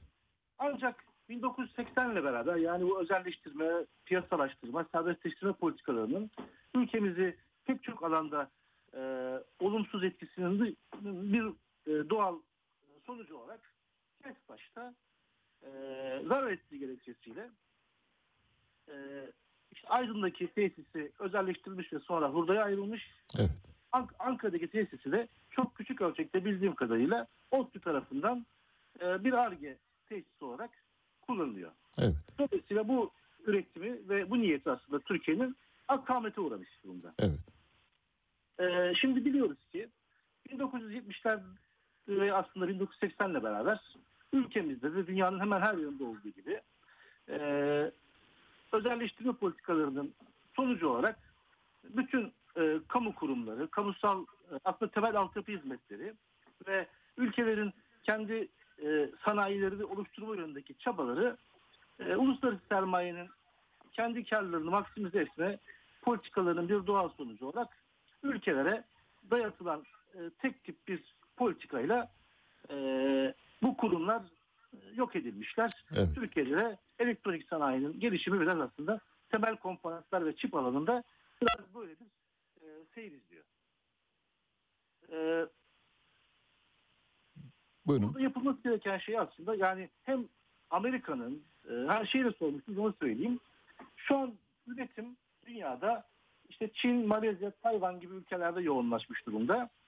Ve tasarım da yani bu işin mühendisliği de aslında Amerika, Japonya, Güney Kore ve son dönemlerde Rusya ve Çin tarafından yapılmakta. Dolayısıyla aslında yaklaşık 10 tane ülke çip tasarımı ve üretimi konusunda tekerleşmiş durumdalar. Evet. Ee, Türkiye açısından e, yapılması gerekenleri şöyle kısaca özetlemek gerekirse aslında bu ülkelerin kendileri de e, her ne kadar dünyaya e, işte sanayinizi özelleştirin, serbestleştirin, öz- uluslararası piyasalara ve rekabete açın deseler de bu tip stratejik sektörlerde ya kamu kendisi doğrudan yatırım yapmış ya da kamunun e, hala işin içinde olduğu bir takım teşvik ve kontrol politikalarıyla bu alanlara girişi e, düzenlemiş durumdalar. Dolayısıyla e, yapılması gereken ana şey biliyoruz ki sermaye kısa vadeli karına yoğunlaşıyor. 3 yıllık karını e, öncelediği için bu tarz uzun vadeli yatırım gerektiren 10-15 yıllık e, geri dönüş süresi olan e, başarısızlık riski olan alanlarda e, çok buralara girmek istemez. Dolayısıyla bu işi aslında daha önce olduğu gibi ve e, dünyada örneklerini gördüğümüz gibi elektronik e, alanında temel komponentler, çipler dediğimiz konularda üretim yapması için e, kamunun, devletin e, kendisinin bu alana temelde yatırım yapması ve e, teşvik politikalarında da e, uluslararası işbirliğinin geldiği nokta gereği işte e, büyük sermaye gruplarına değil de e, işte yüksek lisanslı, doktoralı mühendisleri barındıran ARGE ve teknoloji yoğun ara ürün prototipleri üretme yönelik çalışmalara yapması lazım. Dünyada da bu tarz yeni teknolojik gelişmeler e, kamunun doğrudan kendisinin yatırım yaptığı ya da e, işte iyi yetişmiş yüksek lisans doktoralı mühendisleri barındıran küçük işletmelere vermiş olduğu desteklerle gerçekleşiyor. Türkiye için e, bu işin aslında oluru bu. Evet. Peki şunu soracağım. Ee, Şimdi bu tekeli e, kırmak mümkün mü? Yani Türkiye mesela bu pazarda ben de kendi çipimi kendim üreteceğim diye tabii sofistike yani tümleşik devrelerden bir bütünleşik devrelerden bahsediyorum. Yoksa basit böyle işte nüfus cüzdanlarındaki pasaportlardaki çiplerden bahsetmiyorum. Onlar çocuk oyuncağı onları herkes yapabilecek durumda artık. Büyük ve daha böyle karmaşık çiplerin yapımı konusunda biz e, harekete geçip de evet biz de yapmaya başlayacağız dersek yapabilir miyiz yapamaz mıyız? E, Kesinlikle yapabiliriz. Yani Türkiye'nin yetişmiş insan gücü, mühendislik potansiyeli, üniversitelerinin özellikle işte her ne kadar son dönemde e, altı oyulmaya çalışılsa da yani Boğaziçi, ODTÜ, İTÜ gibi seçkin kurumları olan, yetişmiş insan gücü olan, mühendislik birikimi e, güçlü bir ülke burası aslında. Yeter ki kamu bu alanda e, yatırım yapsın, niyetlensin ve iyi bir organizasyonla bu yetişmiş insan gücümüzü bu projeye ve veya bu tarz projelere kanalize edebilsin. Evet. Başka bir şey soracağım e, Mahir Bey. Şimdi e, bu insan gücümüz var ama irade yok. İrade olmadığı için yapamıyoruz muhtemelen. E, bu iradenin olmaması bir eksiklik yaratıyor tabii doğal olarak. Şimdi Türkiye işte kendi tankını, kendi uçağını, kendi helikopterini, kendi İHA'sını, SİHA'sını üretiyor diyoruz. Ama bütün bunların aslında e, bu söz konusu çipler olmadığı takdirde işe yaramaz e, metal ve demir yığınlarına, hurda yığınlarına dönüşmesi ihtimali var. Mesela buna karşı bile en azından Türkiye'nin bir hazırlık yapıp bugüne kadar e, çip üretiminde bir yol alması gerekmez miydi? Sorunu soruyu şöyle düzelterek soracağım.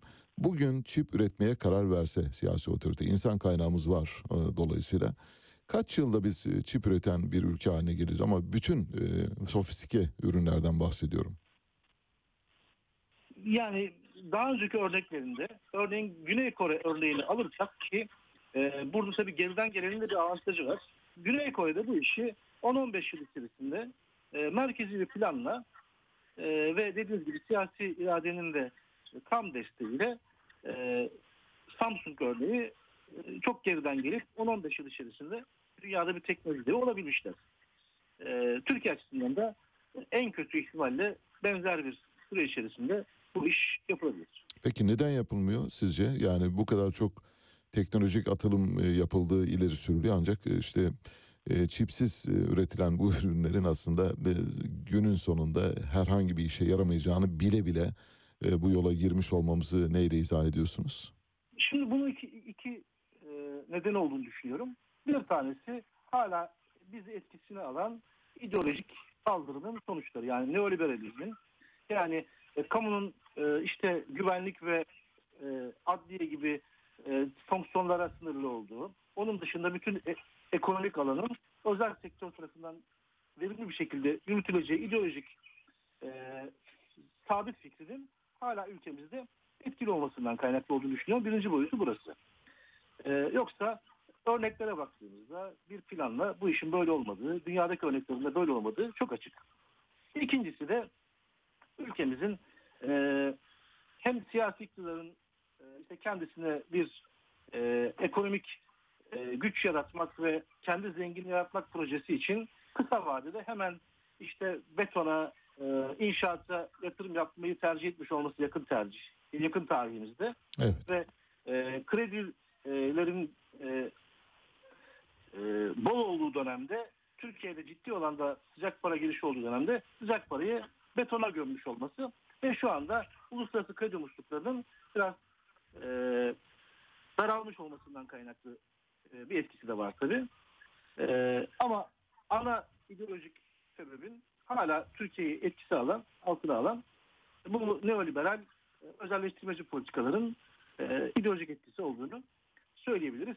Tabii diğer taraftan da Türkiye yakın aslında son birkaç yıldır da ciddi bir ekonomik krizle ve bunalımla e, uğraşıyor. Türkiye toplumunun çok geniş bir kesimi yoksulluk pençesi içerisinde ve e, bu e, kısa vadeye odaklanan e, siyasi arena uzun vadeli plan yapmayı e, bu hani ge- gerilim politikalarından e, siyasi iktidarın da kendisine bir e, gelecek bulma, geleceği yani iktidarın devam ettirme yönündeki e, niyeti Türkiye'yi çok kısa tartışmalar içerisinde uzun vadeli tartışmalar yapamayacak günübirlik e, siyasi konularla meşgul bir ülke haline getiriyor. Anladım. Peki. Çok teşekkürler e, katıldığınız için. E, Elektrik Mühendisleri Odası e, Başkanı Mahir Ulutaş'la konuştuk. E, Türkiye çip üretebilir mi, üretemez mi? Türkiye'nin çip üretimi konusunda insan kaynağının mevcut olduğunu ancak siyasi iradenin ya da üretime dair iradenin olmadığını ifade ediyor. Üretime dair iradenin olmamasının sebebi de Türkiye'nin uluslararası alanda, uluslararası plandaki rol paylaşımı çerçevesinde geleneksel, konvansiyonel teknolojileri üretip yüksek teknolojilere mümkün olduğu kadar geçiş yapmaması. Bu geleneksel teknolojilerden e, uzaklaşamamamızın e, yarattığı bir elbette orta gelir tuzağı var. Orta gelir tuzağının içinde yıllarca bocalamamıza e, vesile olan bir durumdan bahsediyor. 1970 yılında Türkiye test taşı kurarak aslında çip üretimine yönelmişken 1980'li yıllardan sonra TESTAŞ'ın zamanla gücünü kaybetmesi ve bu bugünkü siyasal iktidar döneminde de TESTAŞ'ın özelleştirilerek yok edilmesi ile ortaya çıkan durum bizi maalesef her alanda ulusal alanda bağımlı hale getiriyor. Bunun farkına varılması gerektiğini düşünüyoruz. Bugün karar versek 10-15 yıl içinde her türlü çip üretimini gerçekleştirebilecek durumdayız. Ancak buna ilişkin bir siyasi irade lazım. Bu irade maalesef yok. Peki geldik bir başka telefon konuşmasına. Şimdi Radyo Sputnik Haber Müdürü Fethi Yılmaz'la konuşacağız. Fethi Yılmaz Katli Vacip kitabının yazarı. Katli Vacip kitabında din sayıkıyla işlenmiş 6 cinayeti tasvir ediyor. Bu cinayetlerin bir tanesi Battal Mehetoğlu. Battal Mehetoğlu özelinden yola çıkarak belki de Vedat Demircioğlu özelinden yola çıkarak Türkiye'de işlenen ilk siyasal cinayetten yola çıkarak din adına işlenen cinayetlerin nasıl tasarlandığını ve bunun nasıl bir düşüncenin eseri olduğunu anlamaya çalışacağız. Fethi hoş geldin. Hoş bulduk. Merhaba, iyi yayınlar. Şimdi kitabını ben e, dün sabah başladım. Çok e, kolay da okunuyor. Çok e, iyi okunan bir kitap. Yani örgüsü de çok iyi dizayn edilmiş bir kitap. E, bitirdim. E, Giriş kısmını da biraz önce paylaştım. O bir büyük bir filmin e, açılış sahnesi olabilecek kadar güçlü bir sahne yazmışsın zaten. Onu ileride film yapacaklara tavsiye etmiş olalım buradan. E, bence çok önemli. Şimdi yaklaşık 7-8 dakika vaktimiz var. Hem kitabını özetlemeni hem de bu kitabı yazmaya sevk eden nedenleri bizimle paylaşırsan sevinirim. Tabii aslında e, şöyle, e, kitabın zaten başında da ben belirttim. E, Şimdi bugün de bu 6 yaşındaki çocuk tecavüzünden sonra cemaatler tekrar gündeme geldi. Tekrar tartışılır oldu. Ben de kitabı yazarken geriye dönük cemaatlerin tekrar 1925 yılında tekke ve zaviye kanunuyla kapatılmasından sonra tekrar ne zaman baş kaldırmaya başladığı ve bu baş kaldırının e, cemaatlerin baş kaldırısının nelere yol açtığını hem anlamaya hem de takip ettim. 1950 yılında işte e, Adalet Demokrat Partisi dönemiyle cemaatlerin tekrar e, harekete geçtiğini görüyoruz. bu hareketin 1960'lı yıllara geldiğinde ise artık e, gençlik örgütleriyle eline silah alarak cinayetlere başladığını görüyoruz. Aslında e, Battal Mehetoğlu e, 1969 yılına geldiğinde e, 7. cinayetlerden biri bıçak kemiğe dayandı ifadelerinin e, çok daha e, radikal bir şekilde söylendiği bir dönem. Şöyle ki 1968 yılında Vedat Demircioğlu ile biraz önce sen de bahsettin.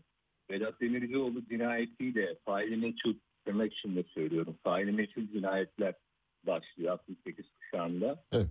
68 e, yazında 68 Temmuz'unda başlayan bu cinayetler 69 14 aralığına geldiğinde Vedat Demircioğlu ile 7. cinayet devam ediyor ve artık hem toplumda hem e, muhalefet partisinde bıçak kemiğe dayandı ifadesinin yani bu faillerin kimler olduğunun açıklanması e, yönünde hem eylemler hem de e, bu konuda toplumsal bir muhalefet oluyor ki Veda, e, Battal Mehetoğlu öldürüldüğünde 17 Aralık 1969 yılında cenazesinin Malatya'ya gönderilmeden önce Taksim'de çok ciddi bir eylem yapılıyor. Bununla birlikte Adalet Partisi, dönemin Adalet Partisi, Süleyman Demirel Başbakanlığındaki Adalet Partisi failleri açıklamak zorunda kalıyor. Evet. Ee, bununla birlikte e, dönemin İçişleri Bakanı Haldun Menteşoğlu e, yanına İstanbul Valisi ve İstanbul Emniyet Müdürünü de alarak e, 11 cinayetin 11 failini açıklıyor. Bunların 7'si tutuklanıyor tabii. Evet. Bu 7 isim içerisinde e, çok kritik bir isim var. Ona ondan da bahsedeceğim ama öncelikle şöyle diyeyim. Bu 7 ismin ortak bir noktası var. Bunların 7'si de Nur Cemaati üyesi. Evet. Said Nursi'nin e, Öğrencileri. Kimi Said Evet. Nursi'yi tanımış, kimi Said Nursi'nin e, talebesi olmuş, kimisi elini öpmüş. Nur Cemaati üyesi. E, Evet.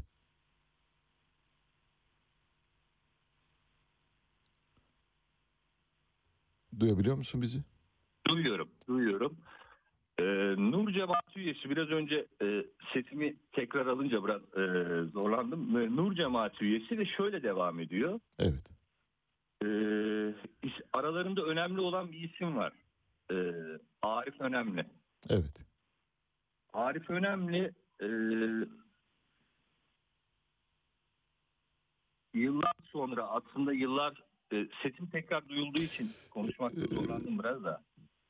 Bir tekrar arayalım seni. Bir kapatır mısın? Tekrar arayalım hemen. Hemen arayacağız.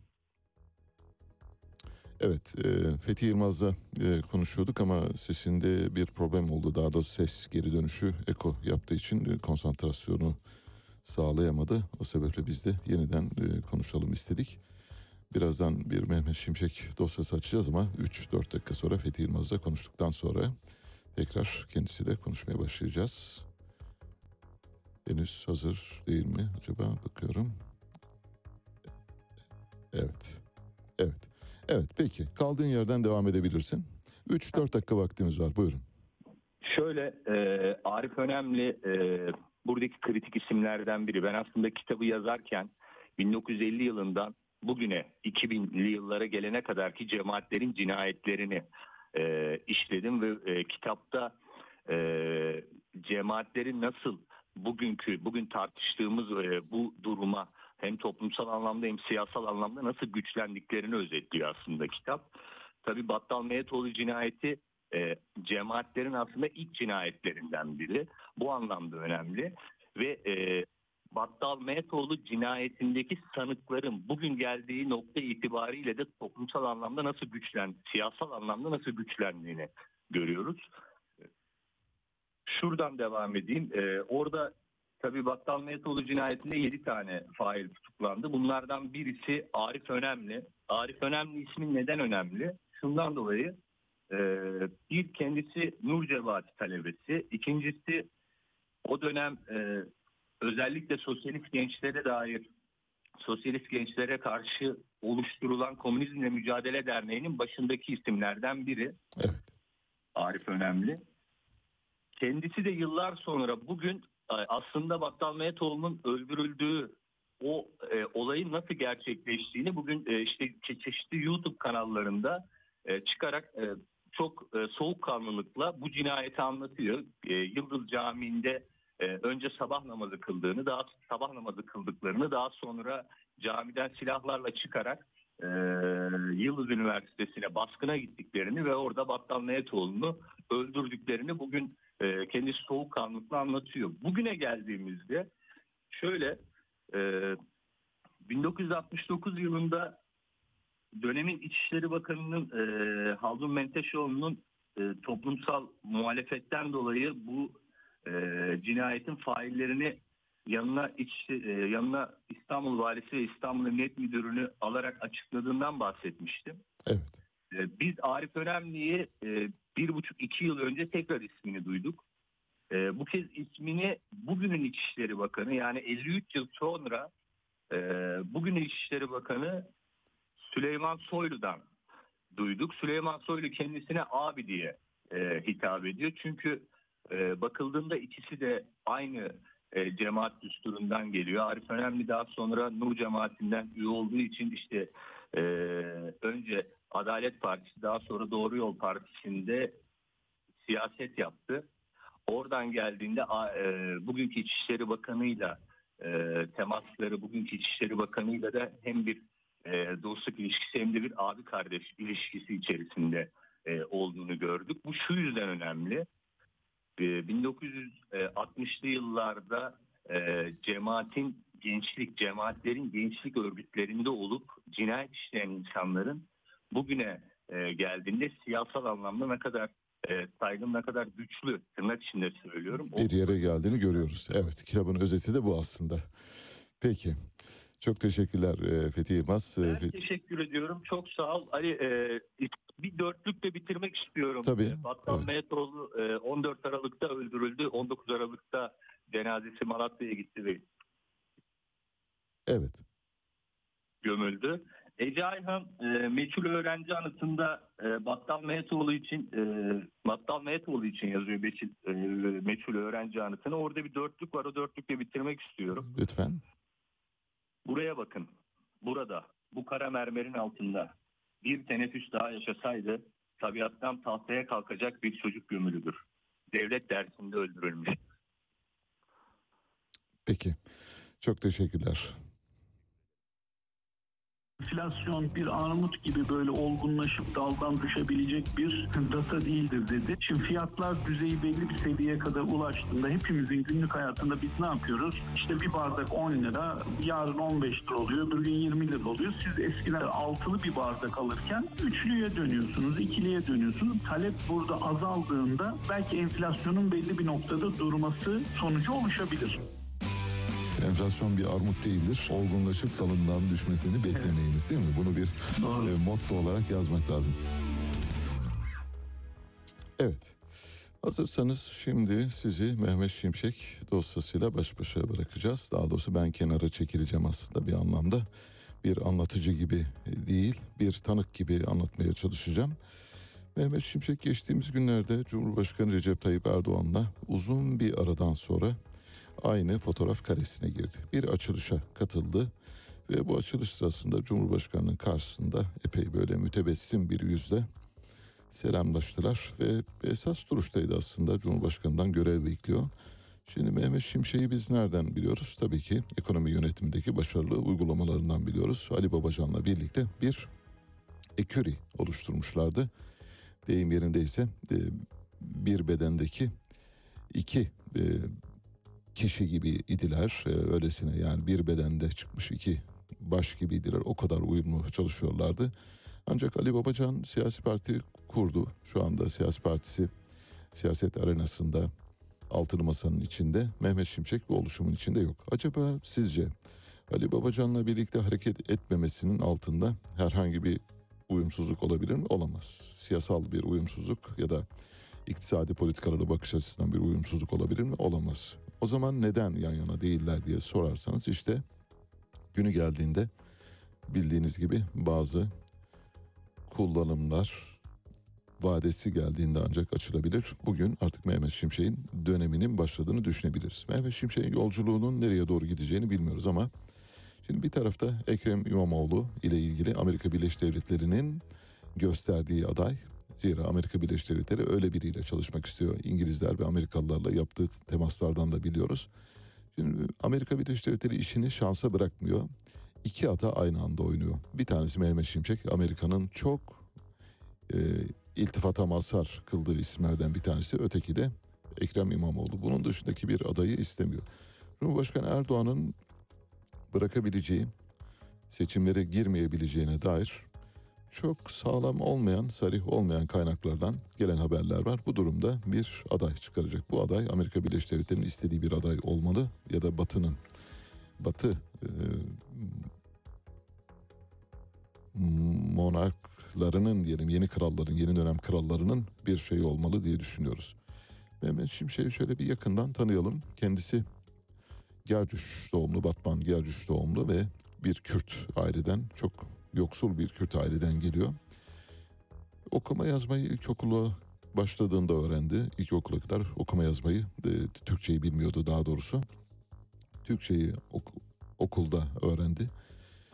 İlk ve orta öğretimini Batman Gercüş'te geçirdi. Sonra Ankara Siyasal Bilgiler Fakültesine girdi. Oradan fakülteyi ikincilikle bitirdi. Bu arada Ali Babacan'ın da Orta Doğu Teknik Üniversitesi'nde birincilikle bitirdiğini hatırlatmış olalım. Mehmet Şimşek Etibank bursuyla lisans eğitimi için İngiltere'ye gitti. Ve yüksek lisansını Exeter Üniversitesi'nde tamamladı. Exeter Üniversitesi Türkiye'de İslami kesim entelektüellerinin hemen hemen hepsinin yolunun geçtiği üniversitelerden bir tanesidir. Doktora eğitimi yapan bütün İslami kesim önde gelenleri, önderleri e, Exeter Üniversitesi ile şöylesine bir tanışmışlardır. Çok sayıda örnek var ama şu anda e, bu örneklerle kafanızı meşgul etmeyeyim diye geçiyorum orayı. Türkiye'ye döndüğünde Etibank bursuyla gittiği için Etibank bünyesinde çalıştı. Hürriyet gazetesinde bir gün yani kendi anlatımından anlıyoruz. iş ilanlarına bakarken Amerika Birleşik Devletleri Büyükelçiliği'nin ekonomist aradığına ilişkin bir ilan görüyor. Ve bu sınava giriyor, işe alınıyor. Amerikan Büyükelçiliği'nde Türkiye ekonomisi üzerine analizler yapmaya başlıyor. Kıdemli ekonomist olarak 4 yıl çalışıyor. Burada 4 yılın sonunda 97 yılında Amerika Birleşik Devletleri'nde oturma izni alıyor. Yani 4 yıl Amerikan Büyükelçiliğinde çalıştıktan sonra oturma iznini veriyorlar. New York'a taşındı arkasından. Union Bank of Switzerland'da hisse senedi analiz biriminde işe başladı New York'ta. Bir süre sonra İstanbul'a döndü. Bu defa da Deutsche Bank menkul değerler bölümünde çalışmaya başladı. Arkasından Merrill Lynch Akdeniz bölge sorumluluğunu üstlendi. Merrill Lynch of Amerika bildiğiniz gibi Amerika'nın 2008 krizinde adı sıkça duyulan bankalarından biriydi. Bir süre sonra Orta Avrupa ve Rusya'da analizlerin kapsamına dahil oldu. Merrill Lynch'in kapsamını genişlettiler Mehmet Şimşek için. Mehmet Şimşek Merrill Lynch sorumlusu olunca Orta Avrupa ve Doğu Rusya'yı da oraya bağladılar. Merrill Lynch'in e, bölge sorumlusu konumuna geldi. 2005 sonunda Merrill Lynch'in gelişmekte olan Avrupa, Orta Doğu ve Afrika bölge sorumlusu oldu. Bakın bölgesi giderek genişliyor. Küçük bir bölgeyle başladı, küçük bir bankayla başladı. Sonra dev bir banka Merrill Lynch, Merrill Lynch'te küçük bir bölge sonra o bölgesi giderek genişledi ve neredeyse dünyanın üçte birine tekabül eden bir bölgeyi kontrol etmeye başladı. Sonra Recep Tayyip Erdoğan'la tanıştı ve kendisi 2007, 2011 ve 2015 seçimleri de milletvekili oldu. Hem Tayyip Erdoğan kabinelerinde hem Ahmet Davutoğlu kabinesinde hem de Binali Yıldırım kabinesinde bakan olarak görev aldı. Emerging Markets dergisi 2013 yılında Avrupa'da yılın Maliye Bakanı seçti kendisini. Daha henüz yani böyle çok yeni yetme bir bakanken birdenbire yıldızı çok parlayan bir insana dönüştü Emerging Markets tarafından. Arkasından biraz önce habere gitmeden bahsettiğimiz Foreign Policy tarafından dünyanın en etkili 500 kişisi arasında gösterildi.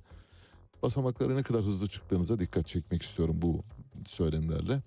Foreign Policy'nin de Amerika'da Samuel Huntington tarafından kurulan bir dergi olduğunu ve Amerikan kamuoyunda çok saygın bir yeri oldu. Amerikan politikalarının yönlendirmesi, iktisadi ve diğer politikalarının yönlendirmesi bakımından çok önemli bir dergi olduğunu biliyoruz. Foreign Policy'de yazmak, çizmek başlı başına bir göstergedir. Orada yazıyorsanız sizin arkanıza büyük bir güç var demektir.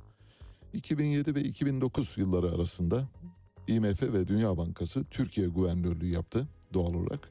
2008-2011 yılları arasında da Avrupa Kültür Başkenti Ajansı Koordinasyon Kurulu üyesi olarak görev aldı. Gaziantep'te bir açılışa katıldı Mehmet Şimşek geçtiğimiz yıllarda. Orada devlet kurumlarındaki araçlara harcanan para Türkiye'nin milli gelirinde bir çerez parası değil dedi.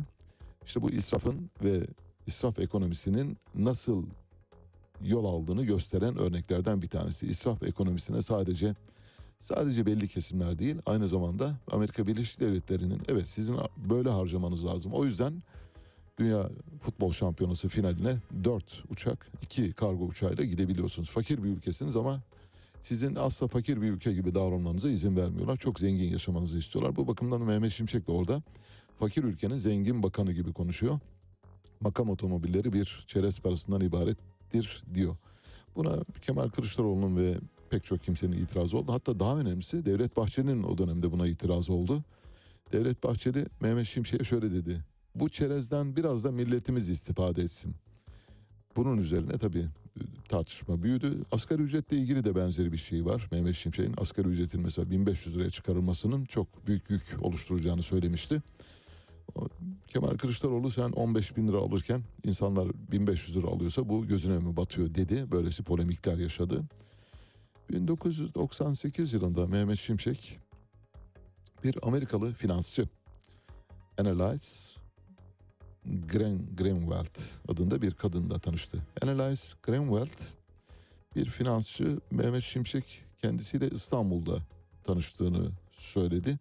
Bazı kimseler Amerika'da tanıştığını iddia ediyorlar ancak biz kendi e, söylemine itibar etmek zorundayız. İstanbul'da tanışmış bir aşk e, macerası sonrasında da evleniyorlar. Ancak 1999'da evlendiği, büyük bir aşkla evlendiği Annalise Grenwald ile 2009 yılında boşandı. Yani 10 yıl kadar evli kaldı. 2010 yılından bu yana da bir peyzaj mimarı olan Esra Kara'yla evli Mehmet Şimşek. Türkiye Cumhuriyeti'nin yanı sıra Birleşik Devletler ve İngiltere vatandaşı aynı zamanda 3 vatandaşlığı var. Her sabah namazdan önce 2-3 saat tenis oynadığını söylüyor yine bir söyleşisinde. Böyle batılı avantgard bir yaşam tarzına sahip. Petkim ihalesi geçmiş yıllarda 2007 yılında bir ihale yapıldı Petkim ihalesi. Petkim ihalesine en yüksek teklifi bir Ermeni iş adamı verdi. Ermeni Ruben Vartanyan. Ruben Vartanyan tam ihaleyi almak üzereyken Ruben Vartanyan'la ilgili istihbarat raporları çıktı ve istihbarat raporları çerçevesinde Ruben Vartanyan'a ihale verilmedi. ikinci olana verildi. Ruben Vartanyan'la Mehmet Şimşek'in ilk eşi arasında bir bağlantı olduğu ortaya çıktı. Ruben Vartanyan da bunu tabii sorulmadı ancak bu ilişki çok su yüzüne çıkmıştı.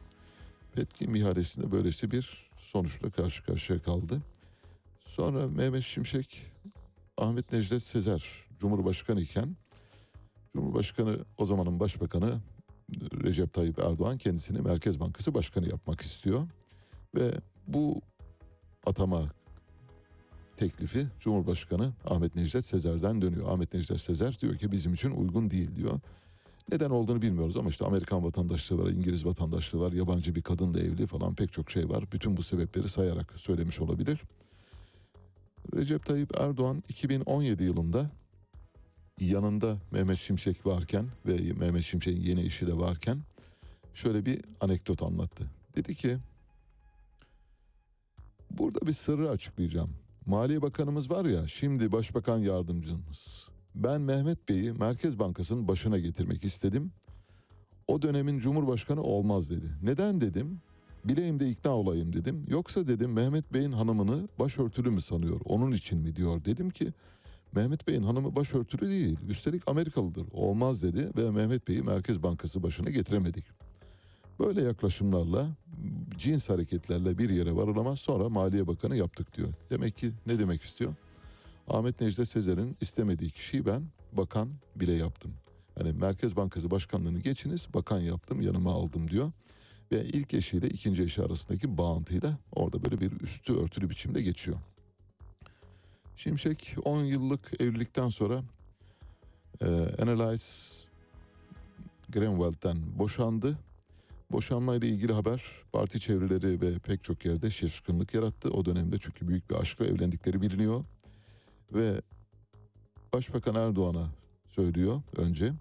Erdoğan bir süredir gelişmeyle ilgili haberim var diyor. Tamam diyor istediğini yapabilirsin diyor ve böylece Analyze tarihin karanlıklarına gidiyor. Şimdi tarihin karanlıkları deyince bu bilerek kullandım e, bu ibareyi. Ben dün şöyle bir baktım. Analyze Grenwell ile ilgili Türkçe hiçbir kayda rastlayamıyorsunuz. Hepsine erişim engeli getirilmiş. Burada sayfalar elimde. Analyze Grenwell denemesi bedava. İsteyenler girebilirler. Dolayısıyla geçmişe ait bir izin silinmesi. Bu iz silinip tertemiz yeni bir sayfa inşa edilmesi lazım. Nitekim kendisi de bu yeni sayfayı inşa ederken kaldırım taşlarını döşerken öylesine ince bir mimari, öylesine ince bir inşa faaliyeti, siyasal inşa faaliyeti yürütüyor ki en yakın çalışma arkadaşı Ali Babacan'ın partisiyle birlikte hareket etmedi. Hiç partide adı bile geçmedi. Neden Mehmet Şimşek yok diye soranlar oldu. Bunun cevabı verilemedi. Mehmet Şimşek Ali Babacan'la birlikte hareket etmeyerek aslında geleceğe dair yeni bir tasarımı olduğunu bize söylüyor. Bunu nereden biliyoruz? Kanıtlarımız var. Merak etmeyiniz. Her şeyi kanıtlarıyla size aktarmaya çalışıyoruz. Hiçbir şey kulak dolgusu değil, hiçbir şey dedikodu değil. Her şeyi bir olaya, belgeye, kişiye, kanıta ve beyanata dayanarak anlatmaya çalışıyoruz. Mesela 2021 yılında Cumhuriyet Halk Partisi sözcüsü Faik Öztrak'a soruldu. Denildi ki dikkat edin buraya lütfen bomba bu. Bu bomba yani tek başına. Yani bugünü anlatmak için bomba. 2021'de Mehmet Şimşek'in adı Cumhuriyet Halk Partisi'nin Cumhurbaşkanı adayı olarak geçiyordu. Bir dedikodu yayıldı. Bu dedikoduyu Faik Öztrak'a sordular. Faik Öztrak şöyle dedi. İddianın ortaya atıldığı kanal CNN Türk. Bugün bu soruyu soran kanallar neredeyse havuz medyasının tamamı. Manzara açık. Öyle görünüyor ki saraydan ellerine kendilerinin oynayacağı bir senaryo verilmiş. Bunun üzerinden yeni ve suni bir gündem harekatı başlatmaya, milletin asıl gündemini çalmaya çalışıyorlar. Allah akıl fikir versin başka bir şey söylemeye gerek yok. Ateş olmayan yerden duman çıkar mı? Çıkmaz. Peki Mehmet Şimşek nasıl oluyor da Cumhuriyet Halk Partisi'nin Cumhurbaşkanı adayları arasında adı geçiyor? İşte bu sebepten dün Cumhuriyet Halk Partisi'nin Cumhurbaşkanı adayı olarak adı geçen Mehmet Şimşek bugün AK Parti'nin Cumhurbaşkanı adayları arasında adı geçiyor. Üstelik de Cumhurbaşkanı bunu örtülü bir şekilde ilan etti. Nasıl örtülü bir şekilde? Uzun yıllardır ortada gözükmüyordu değil mi Mehmet Şimşek? İşte bazı şirketlerde danışmanlık yapıyor. Yerli yabancı şirketlerde danışmanlık yapıyor. Güya işte hayatını temin etmek için bu şirketlerde çalışmak zorunda. Hayır o bir siyasal mimarinin inşa planının bir parçası olarak ortalıkta gözükmedi. Geçen hafta Mehmet Şimşek yeniden vizyona sunuldu. Hani bank banknotlar tedavüle sunulur ya. Banknotların tedavüle sunulması gibi Mehmet Şimşek yeniden arzı endam etti. Şimdi kamuoyu test ediliyor. Şu anda AK Parti camiasında bir simülasyon çalışması yapılıyor. Mehmet Şimşek acaba nasıl algılanıyor? Mehmet Şimşek'in algısı iyiyse kamuoyu nezdinde Cumhurbaşkanı olmasının önünde de bir engel olmadığı düşünülebilir. Şimdi Amerika Birleşik Devletleri Ekrem İmamoğlu'nu oynuyor bu net. Amerika Birleşik Devletleri Millet İttifakı içinde ne Mansur Yavaş'a ne Kemal Kılıçdaroğlu'na ve de dahi Meral Akşener'e çok fazla şans tanımıyor. Onlardan yana bir tavır koymuyor. Amerika Birleşik Devletleri'nin ve İngiltere'nin adayı Cumhuriyet Halk Partisi ya da Millet İttifakı içinden olacaksa Ekrem İmamoğlu'dur. Ekrem İmamoğlu'nu bir kenara koyduk. Bir de mağduriyet yarattık. Bu mağduriyet tezi üzerinden adaylık şansını güçlendiriyoruz. Şimdi ikinci bir aday yaratıyoruz. Bu ikinci aday Amerika'nın tek hata oynamadığını kanıtlayan bir şey. Şimdi Mehmet Şimşek bir tarafta, öbür tarafta Ekrem İmamoğlu. Şimdi yan yana koyalım. Mesela ikisinin ortak özelliklerini yan yana koyunuz. Mehmet Şimşek bir defa Kürtlerden oy alabilme potansiyeline sahip. Çok güçlü. Ekrem İmamoğlu'na göre daha güçlü. Bu bir. iki. E kendisi Gercüşlü Batmanlı. Dolayısıyla Arap aşiretleri ve Araplara da Türkiye'deki Arap etnik kimliğine de çok yakın bir isim. E, yabancı dili var. Amerika'da çalışmış. Merrill Lynch'in bütün dünyanın üçte biri ölçeğindeki bir bölgesini yönetmiş. Büyük finansçı, bakanlık yapmış, başbakan yardımcılığı yapmış. Devlet bursuyla gidip gelmiş. Üç vatandaşlığı var. Amerikan vatandaşı, İngiliz vatandaşı ve Türk vatandaşı. Bundan iyisi Şam'da kayısı. O yüzden geçmişte 2021 yılının Ağustos ayında Mehmet Şimşek sizin Cumhurbaşkanı adayınız mı sorusu boşuna sorulmuş değil. Dolayısıyla ortada bir şey var. Bir de Mehmet Şimşek Foreign Policy 2013 yılında dünyanın en etkili 500 kişisi arasında gösterdi. Şimdi Foreign Policy'nin en etkili 500 kişisi ne anlama geliyor biliyor musunuz? 14 milyonda bir kişiye tekabül ediyor. 14 milyonda bir. Acaba Mehmet Şimşek yani Endonezya'dan Malezya'ya, Amerika'dan Kanada'ya, Yeni Zelanda'dan Avustralya'ya, Japonya'dan Antarktika'ya kadar bütün ülkeleri gözünüzün önüne getirin. Bu 14 milyonda birin içine girer mi girmez mi diye soruyorum. Bence girmez. Ama Foreign Policy Mehmet Şimşek'i bu 14 bin 14 milyonun da birin içine soktu. İhtimal hesapları içine soktu. Elbette o listeye Türkiye'den çok sayıda insan gidiyor. Örneğin Cumhurbaşkanı Erdoğan da dünyanın en etkili 500 isimleri ismi arasında yer alıyordu. Coca-Cola'nın CEO'su, icra kurulu başkanı e, Muhtar Kent bu isimlerden bir tanesi. Ancak Mehmet Şimşek'in ismi oraya böyle yandan iliştirilmiş gibi gözüküyor. Çünkü liste o kadar büyük ki mesela François Hollande var, Barack Obama var, Michelle Obama var, Papa Francis var, Angela Merkel var, Benjamin Netanyahu var ve Mehmet Şimşek var. Nasıl? Mesela bu isimleri yan yana saydığımda size tuhaf geliyor mu? Sayıyorum tekrar isimleri. François Hollande, Barack Obama, Michelle Obama, Papa Francis, Ayatullah Ali Hamaney, Angela Merkel, Benjamin Netanyahu ve Mehmet Şimşek. Nasıl?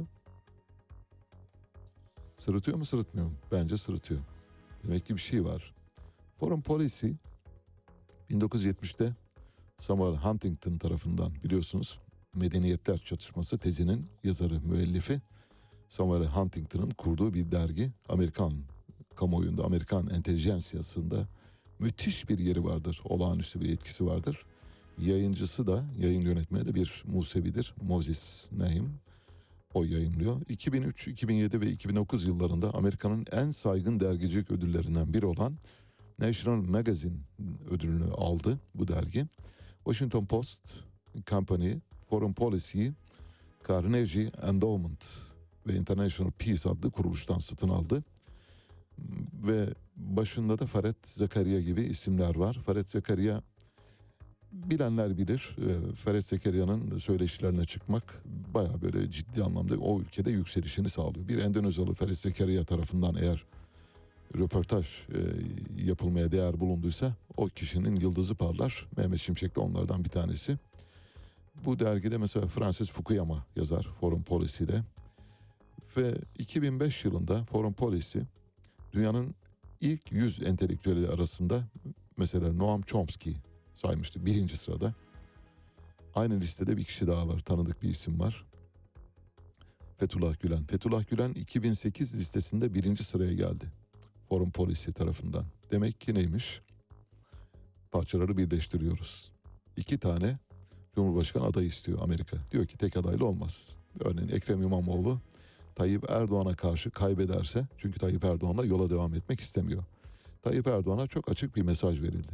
Siz çekilin yerinize birini koyun ya da birileri ortalıkta olsun ama bizim istediğimiz kişiler olsun. Artık böyle mızıkçılık yapan birilerini biz Türkiye'nin başında istemiyoruz dediler. Bugün itibariyle geldiğimiz nokta bu. Yeterince açık mı değil mi bilmiyorum ama yani daha açık olamam herhalde. Hikaye şu son birkaç dakikamız Amerika Birleşik Devletleri Türkiye'deki Cumhurbaşkanlığı seçimlerine müdahil olmuş durumda. Elini dirseğine kadar bizim sandıklarımıza sokmuş durumda. Recep Tayyip Erdoğan'la yola devam etmek istemiyor. Nitekim Recep Tayyip Erdoğan'la yola devam etmek istemediğini AK Parti içinden dile getirenler var. Ve bu dile getirenler diyorlar ki iki aday var. Bir tanesi Ekrem İmamoğlu sol görünüp sağda yer alan ve Amerika Birleşik Devletleri'ne İngiltere'ye çok sıcak gelen aday biri bu. Üstelik de bir mağduriyet teorisi yaratıldı. O sayede öne çıkıyor adı öteki adayında Mehmet Şimşek olması ihtimal dahilinde. Hangisinin daha şanslı olduğunu sorarsanız ben Mehmet Şimşek'in şansının %1500 daha fazla olduğunu düşünüyorum ve böylece bugünü sonlandırıyoruz.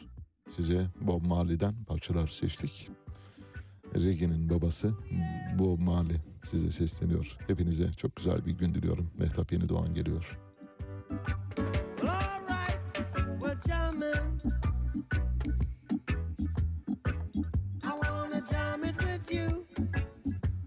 We're jamming.